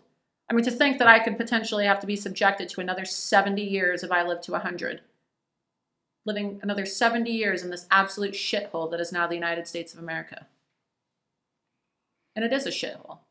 I know that people will say, "Oh, she's un- she's un- anti-American for saying that," but the United States has turned into an absolute. Many of the cities look like third world cities with the homelessness Yeah. problems, with the poverty, with the. I mean, I feel like a political prisoner, honestly. I really do. And here I was telling you, I said, wow, it's like the first time I've really been happy, you know? I mean, I don't even remember the last time I like took some time for myself and relaxed and sat outside and just enjoyed an ice cream. You know, I can't enjoy my life in the United States because I have like been made to feel like a political prisoner. Everything I do is scrutinized and you know, people want to silence me. I'm not embraced. Nobody knows who the hell I am on the streets of Spain. Nobody knows who I am when I go, you know, to Costa Rica or El Salvador. They don't know. But it's like I feel as if my ability to live a life of joy and happiness and to actually have a fulfilling life or future in the United States has just been like totally taken from me. And it sucks. Like you have lost everything fighting for British sovereignty. Think about it, right? Like to preserve your country and to prevent, you know, a total Islamic takeover or just mass immigration into the UK. And you have been punished. There should be statues resurrected, right, honoring you for your your your accomplishments and your sacrifice, but instead you're treated like a terrorist while actual terrorists are given, you know, stipends by the government. Do you feel? I always use the phrase, "I love my country and it hates me back." Yeah, you feel like that about America? That's how I feel. I love my country, but the country hates me. And, you know, I really got to see it when my job with President Trump was sabotaged, right? Like when I got hired, it's like, can have a meeting with the President of the United States and he can, li- how does it get even higher than that? I mean, you How- have a meeting many- with the most powerful person in the entire country. And if your job can be taken from under your nose and you could be canceled, even in the presence of the most powerful person in the world, like, what's left? You know, it's just no matter what you do, everything is going to be taken from you. And so I'm doing my best right now because I believe that Donald Trump is the last fighting chance our country has. And that's what I'm focused on. But I really just don't see a future for myself or any other American if Donald Trump isn't put back in the White House in 2024. And it's not a testament of, you know, my own inabilities to, you know, do something outside of politics. It's just reality, right? Like they just want to shove hopium and copium, as I call it, down the throats of Americans. And they say, oh, you know, it's going to get better. You just have to be positive. The world's going to get so much better. It's not. It's not getting better. It's getting worse. It's getting worse every single day. And we have a responsibility to tell people how bad it's going to get so that they can prepare adequately and protect themselves. Or else they're going to become like us. You realise how sad all this is. Yeah, it's really sad, but you know, that's my life, right? That's your life too. And hmm. we're just expected like we're we're told that because we have enormous followings and enormous platforms that we can't be honest with people and we have to be positive and oh, we're such downers if we actually tell people the truth. But that's the truth. It's dark, it's getting worse and You've you know, people got to save themselves unless they want to end up with a future like ours. You've took knockback after knockback after knockback, and you've carried on going. How many more knockbacks can Laura Loomer take? Well, I mean, what else is there, right? I mean, I always joke. I'm like, people say, "Oh my God, you really have no filter," you know, you're so brave, and they say, "Wow, you're not scared of anything." It's like, well, what are they going to do? Cancel me? That's the joke I say. What are they going to do? Cancel me? Like, really, honestly, how much do. worse could it get? I've been jailed for my speech. I've had my bank account shut down. I've lost my livelihood. I'm in debt. Like, I can't. You know, I don't. I don't have. I don't have. You know, a husband. I don't have kids. I don't. Like, what are they going to take from me that's left? My life? They're going to put a bullet in my head? Like, what is left aside from my actual, like, physical life that they could take from me? So, what's the point? Why would I give a shit about what any of these people think? Why would I care anymore? Like, my own country has basically disowned me, just like your own country has disowned you. But we're having a good time in Spain.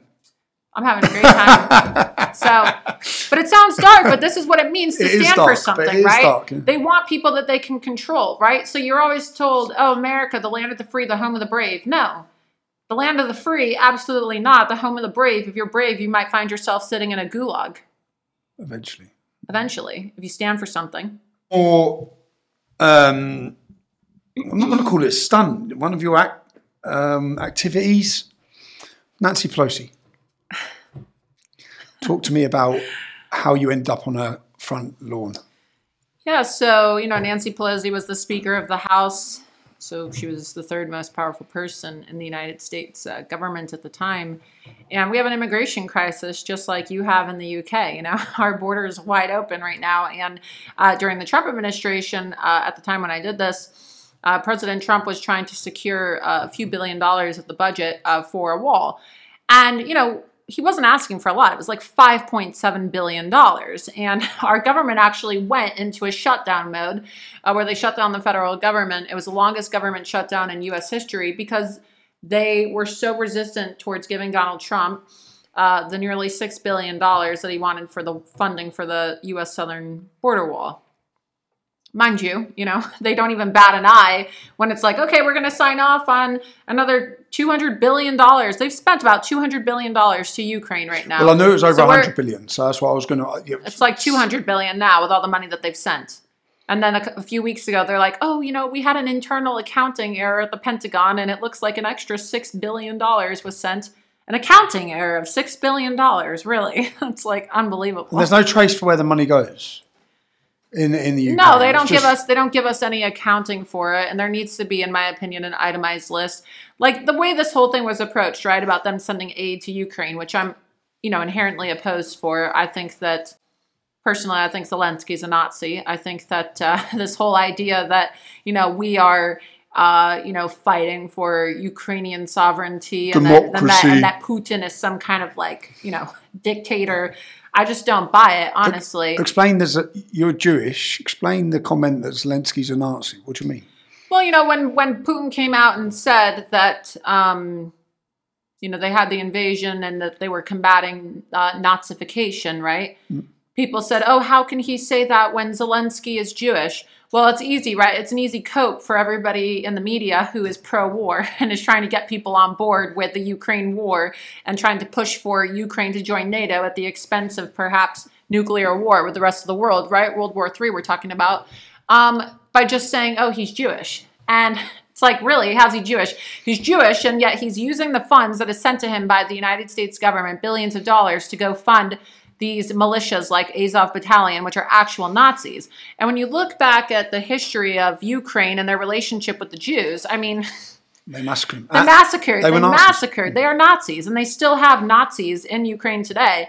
And um, I just, I just don't buy it. I mean, a true Jew would not be, you know, giving funding to Nazi coalitions within the country as a way to combat the Russians. So, I think that there's this real vilification of Putin, while you know other more sinister figures, people like Zelensky, are put on a pedestal, invited to speak before the United States Congress, and you know you have the Speaker of the House, Kevin McCarthy, literally walking around with a Ukraine flag.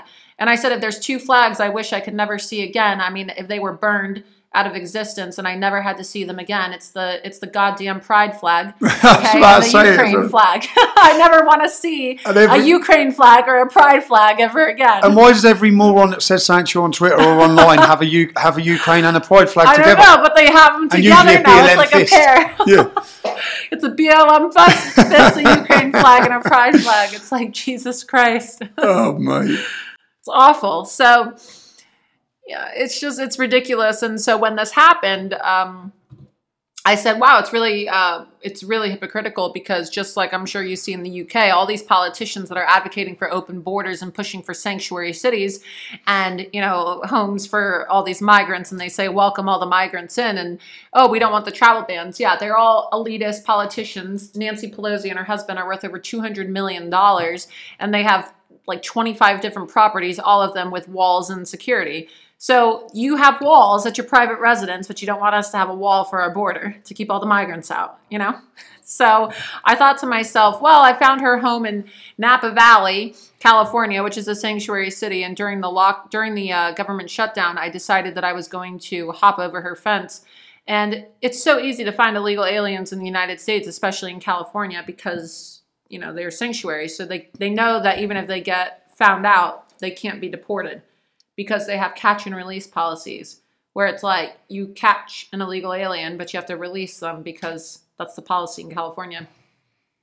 So I drove down to the Mexican border and showed myself hopping over from from the California side to Mexico and then hopping over again from Mexico to California to show how easy it was. You put a sombrero on? Yeah, and I, I did. And I put a sombrero and a poncho on and I said, okay. And I made it like very theatrical. And I'm like, okay, now that we're here in America and we've hopped over from Mexico, we're going to go claim sanctuary. And I hear there's a lot of really nice, generous politicians with big homes. And we're going to go see if we can find them. So then uh, I go to San Francisco and um, Sacramento and Napa Valley. And Napa Valley is a very uh, agricultural area, you know, full of wineries, and that's where Nancy Pelosi's mansion is located. And so, where if you want to find an illegal alien, where are you going to go find them? You're going to go find them outside of the construction stores at five o'clock in the morning because that's where they all line up in the morning to get work. They all want to get paid in cash. So I found I speak Spanish, and I uh, found these uh, illegal aliens outside of a Home Depot. You speak fluent Spanish? Yeah, Wow.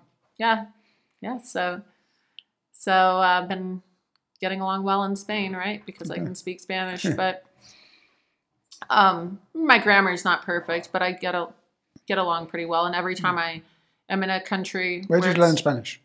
Well, in Arizona in boarding school. Oh, okay. Yeah, so you know you're right next to the border. And then I live in Florida, which is now you know you go to Miami like in college where I did. It's practically English is a second language there. Okay. To which nationalities? You have a lot of Cubans, Venezuelans, Colombians. Just Miami is a very multicultural Hispanic city now. Okay. So everyone pretty much speaks Spanish down there. So uh, I met these illegals and I told them point blank in Spanish. I was like, "Listen, uh, we're filming a documentary. I'll give you guys, I'll give you guys uh, cash. So can you come? Fifty dollars an hour." And I said, "We're gonna go film a documentary. Where are we gonna go?" I said, "Well, I just need you to come with me. We're going to um, go to a politician's house and we're gonna film a documentary."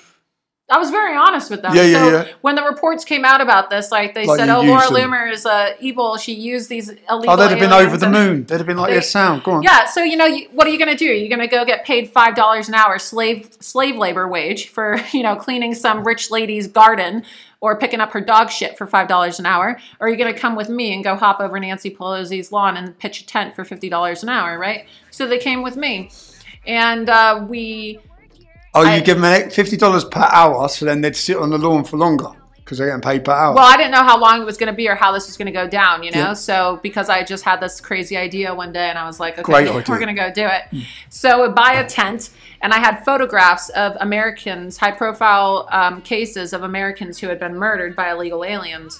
And I had the photos laminated and I bought zip ties. And so I had the illegals, I filmed it, right? I live streamed it because at the time I had been banned on Twitter. So I had InfoWars, I had them pick up the stream, right? That was being streamed on the phone and it became the number one trend on Twitter. Hopped over Nancy Pelosi's wall to prove a point with the illegal aliens and filmed ourselves like pitching a tent on her lawn and then hung the photos with the zip ties. I had the illegals hang the zip ties of the people who had been killed. And then I spray painted in red uh, letters with uh, red spray paint the word immorality because she gave a press conference and said that Donald Trump's wall would be an immorality because it's not who we are as a country.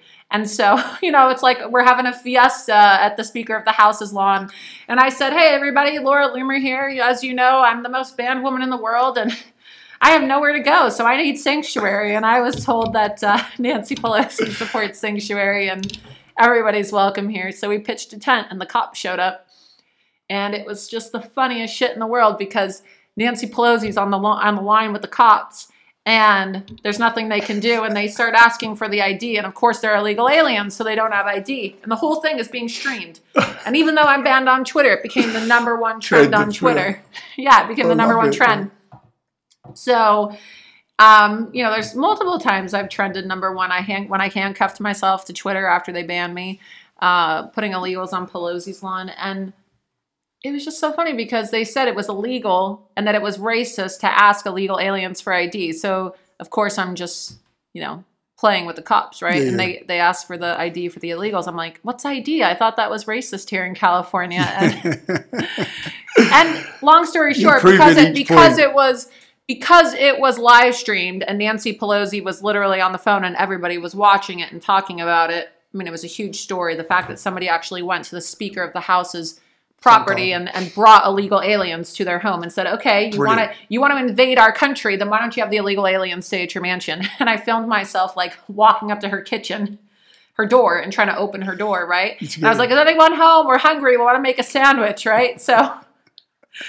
so then she knew that if she had us arrested that it would make her look like a hypocrite so she just had us deported from her lawn and then the illegals were able to drive away and then a lot of people don't know this but the california governor gavin newsom is her nephew I didn't know that. yeah I didn't so then that. I said, you know, the only reason why I didn't get arrested is because I had the illegals with me. So let's go try this when we get dressed up as illegals and not bring the illegals with us next time. So then we did the same thing. I brought my sanctuary tent to the California governor's mansion, propped it on the lawn, but I I put a sombrero and a poncho on instead of bringing the illegals with me, and I got arrested for trespassing. It's like, so what? It's not trespassing for all these illegal aliens But to invade our country, but it's American. trespassing to sit on your lawn. Exactly. You've done some stunts. And it inspired the Trump administration too, because because they started busting them to all their because cities. they started they were talking From about that. Trump said after Yeah. he saw my video, and I wrote about this in my book as well. Uh, that um, you know there was a leaked report that was uh, later published that said that President Trump then after that wanted to uh, bus illegals to sanctuary cities to teach the Democrats a lesson, right? Which is what the Republicans And have now started adopting in now they're cities. trying to you know Sort of. pretend like it's their idea when it was actually my idea first, Hmm. and then Trump, of course, wanted to do it, but you know.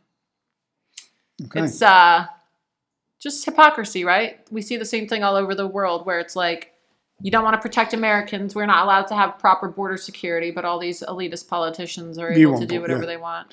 You, we touched there on Russia, just touched on the Ukraine conflict. Yeah. What's your view of what's going on in Ukraine? I mean, I just think it's I think it's ridiculous um, the fact that they're trying to jeopardize the safety of the entire world, okay, and the human race, so that they could get NATO membership. And Putin was very clear years ago about what would happen if Ukraine pushed for NATO membership. And people have to understand, like Russia wants to protect their own sovereignty as well. So you have you have NATO membership countries on each side, right, each border, and it poses a threat to Russian sovereignty if Ukraine were to become an, a member of NATO. And it goes back So, against the Minsk agreement. Yes, exactly. It's in it's in violation of agreements that they have with each other. So, you know, I personally think that Putin is is is villainized. Um, I think that every single leader of every single country has an obligation and a duty to protect their sovereignty, and you know, it's unfortunate. It's un- I think that everybody is you know, opposed to war. Everybody would prefer that people wouldn't die and that there wouldn't be an invasion and there wouldn't be a war. Uh, but at the same time, it's not our responsibility as American taxpayers to have to foot the bill for this. And, you know, when you look at the fact that they won't even pay for our own border walls and Americans lost their livelihoods during COVID and businesses were shattered and we have, you know, thousands of homeless veterans sleeping on the streets of America and yet we're They've literally shelled out over $200 million of taxpayer funds in the United States to go to Ukraine. 200 million or 200 billion. million, or 200 billion, Billion, I'm sorry, with a B. 200 billion dollars with a B. Um, Think of what that could have done. Think about what that could do at home for American people. That Yeah.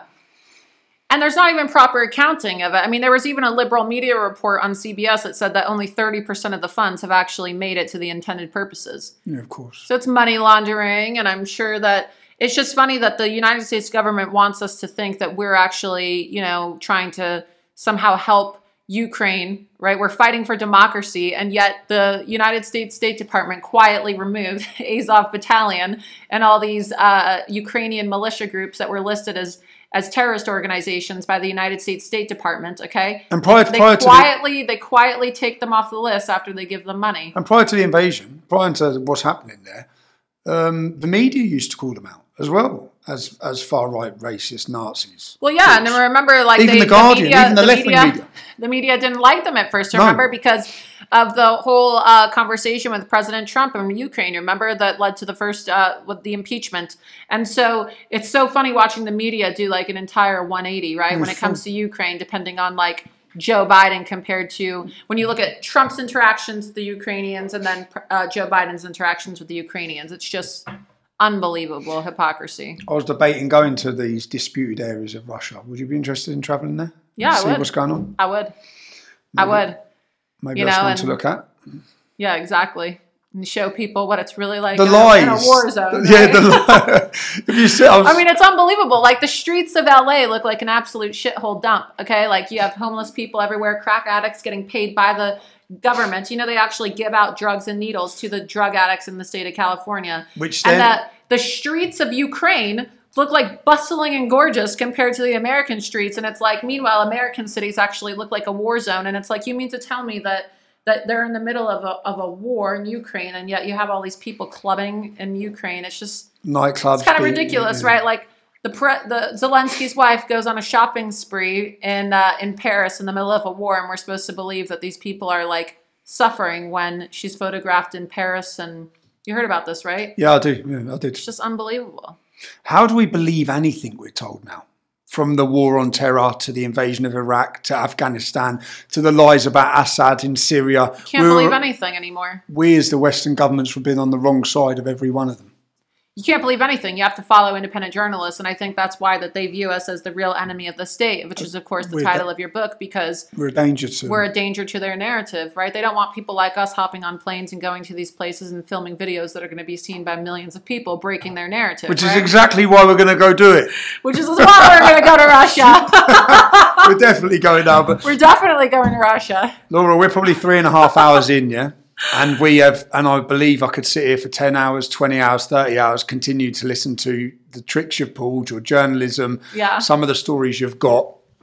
They're all wrote about in here. Well, many of them are wrote about in here up until three years ago.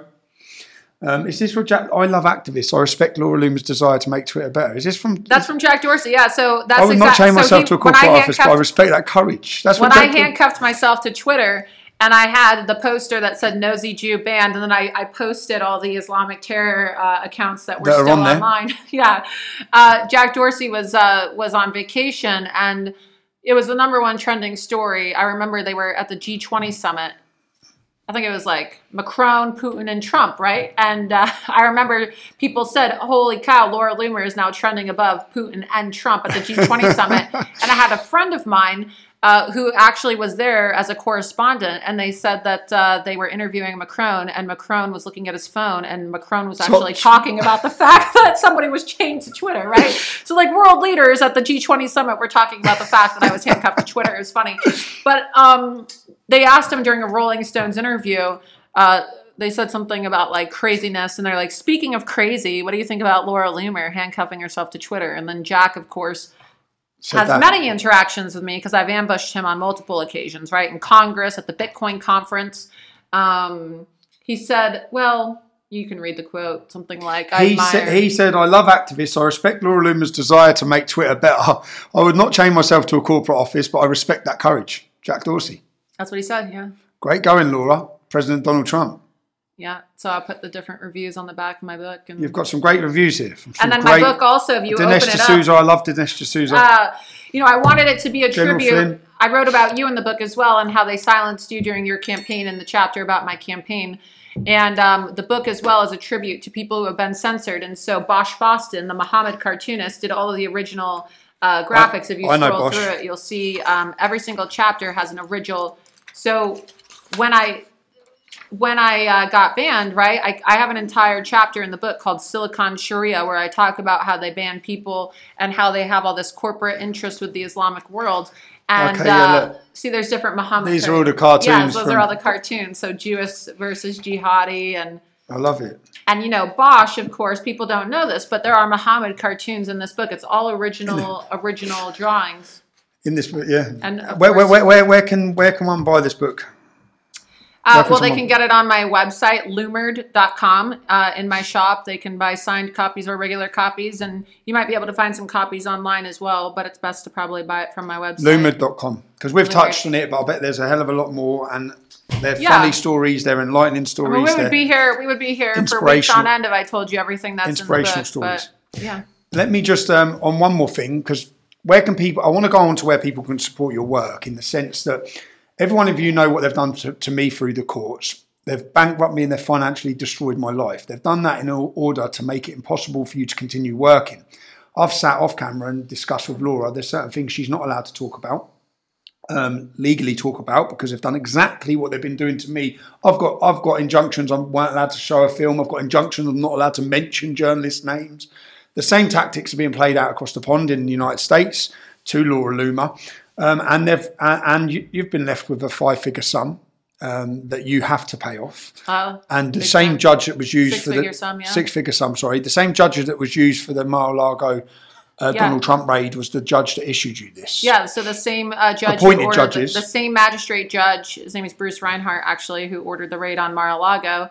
Is the one who uh, basically ordered me to pay uh, a lot of these fees, but it's not just that as well. It's you know, and I'm I I, I want to be res- respectful of the court order, so I'm not really allowed to talk about certain things. you But, end up in know, jail. It's public information, and so I'm not like breaking any agreements by saying this, but you know, it's public information that I've you know been ordered to uh, you know pay fees, but I also am currently involved in a lawsuit with Facebook and Twitter as well. My RICO lawsuit, trying to get justice for the fact that they are providing material support to Islamic terrorist organizations by aiding and abetting them, and also uh, through what they've done to me, which is absolutely criminal election interference, and it's cost a lot. It's pretty much. Um, you know, made it so they register these judgments on your credit as well. So it makes it so that you can't uh, can't uh, lease a car, you can't get a home. I had to actually Took get rid of my car. They got yes, Took your car. yes.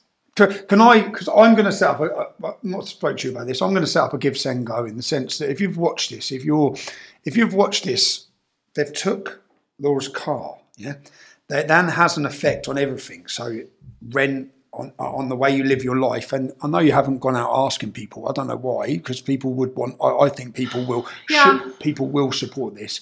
But you have a huge sum over your head that you have to pay off in, in an agreement. Um, so if you're watching this, there's a link in here. This is the link.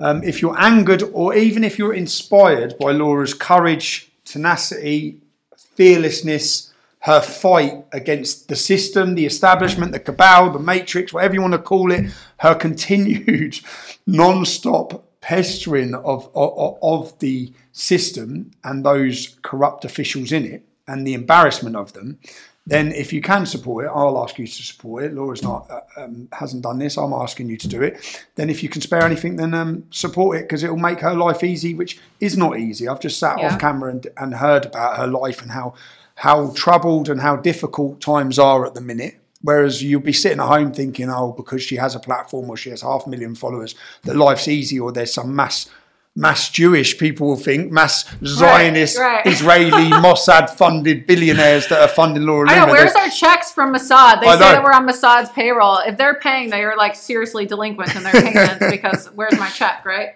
Yeah. But no, I appreciate it, and uh, you know, if people want to support my work, they can uh, you know, donate on Loomer.com. Uh, they can support my work there. They can subscribe to my Substack as well, lauraloomer.substack.com, where they can. It's free to subscribe, but they can pay for a subscription. Uh, but yeah, you know, your life, just like your life is being held hostage by your legal fees, my life is currently being held hostage by my legal fees too. And the laws are different in the UK and the US, but um, it's very hard. And people don't realize, like, when you have, you know, so many fees and so many different, you know, attacks against you, it like really has an effect on your ability to like get a house, like not like buy a house, like even rent a house, rent an apartment, or you know, lease a car. Like I had to turn my lease over because otherwise they would have taken my car. Well, they did take it. They did take the car, and then it's just so complicated. And the way that they try to ruin your life, you know, I want people to understand that just because you are a public figure doesn't mean that you are living some glamorous life of uh, of a celebrity or some kind of rock star. Right? It's hard, and I guess that's the trade off that you have, right, when you're a public figure. But Well, if anyone's earned hard. if anyone's earned the support, or I think you're an inspiration to many. I think many people are going to watch this and think, "Wow, wow," and um, and read that and think, "Wow." So um, I want to thank you for your continued fight, and I've been a fan. So I've watched I've watched from afar, just thinking, Thank "Wow, you. she keeps going." And um, Well, I want to thank you. You know, you're an inspiration as well, and you're a hero. You really are. I mean, I know people want to call you, uh, you know, Nazi, racist. What do they call you? Anti-Muslim, fascist, right? But I think that you're a hero. You are a patriot, and you are an inspiration. And I think that over time, regardless of the adversity that you faced, you're gonna the people that persecuted you and the people that attacked you and tried to jail you and ruin your life are going to be frowned upon in the history books because you are a hero and i hope that everybody you know fights for you and i hope that regardless of how your legal cases play out uh, that uh, hopefully you don't you know hopefully you don't end up going to prison again right Hopefully but if not. they do try to um, if they do try to jail you again i hope that people will um, you know make their voices heard and, and fight for you i hope that they will because you don't deserve any of this you don't I think one thing's for sure: we're both going to continue to cause them a headache. yeah exactly So um, yeah, uh, thank you, man. It's been an absolute pleasure, Laura. Yeah. I've enjoyed it. thank you so much Thank you. Cheers. Carry on watching for more interesting guests. I'll talk to anyone. I'll debate anyone. I'll hear anyone's story. If you want to help me along that way, it's not free. I need your support. If you can support my family, that gives me my peace of mind. It means I can continue to do the work I do. You can do so at www.supporttommy.com. I appreciate every bit of support, as do my children. Gives me the ability to fly them out here to see me so I can stay in constant contact with them. I'm deplatformed and I'm censored, so I need you. I need you to share this content make sure you stay tuned for upcoming weekly guests, interesting guests, exciting guests. I'm Tommy Robinson, and this has been my podcast, Silenced.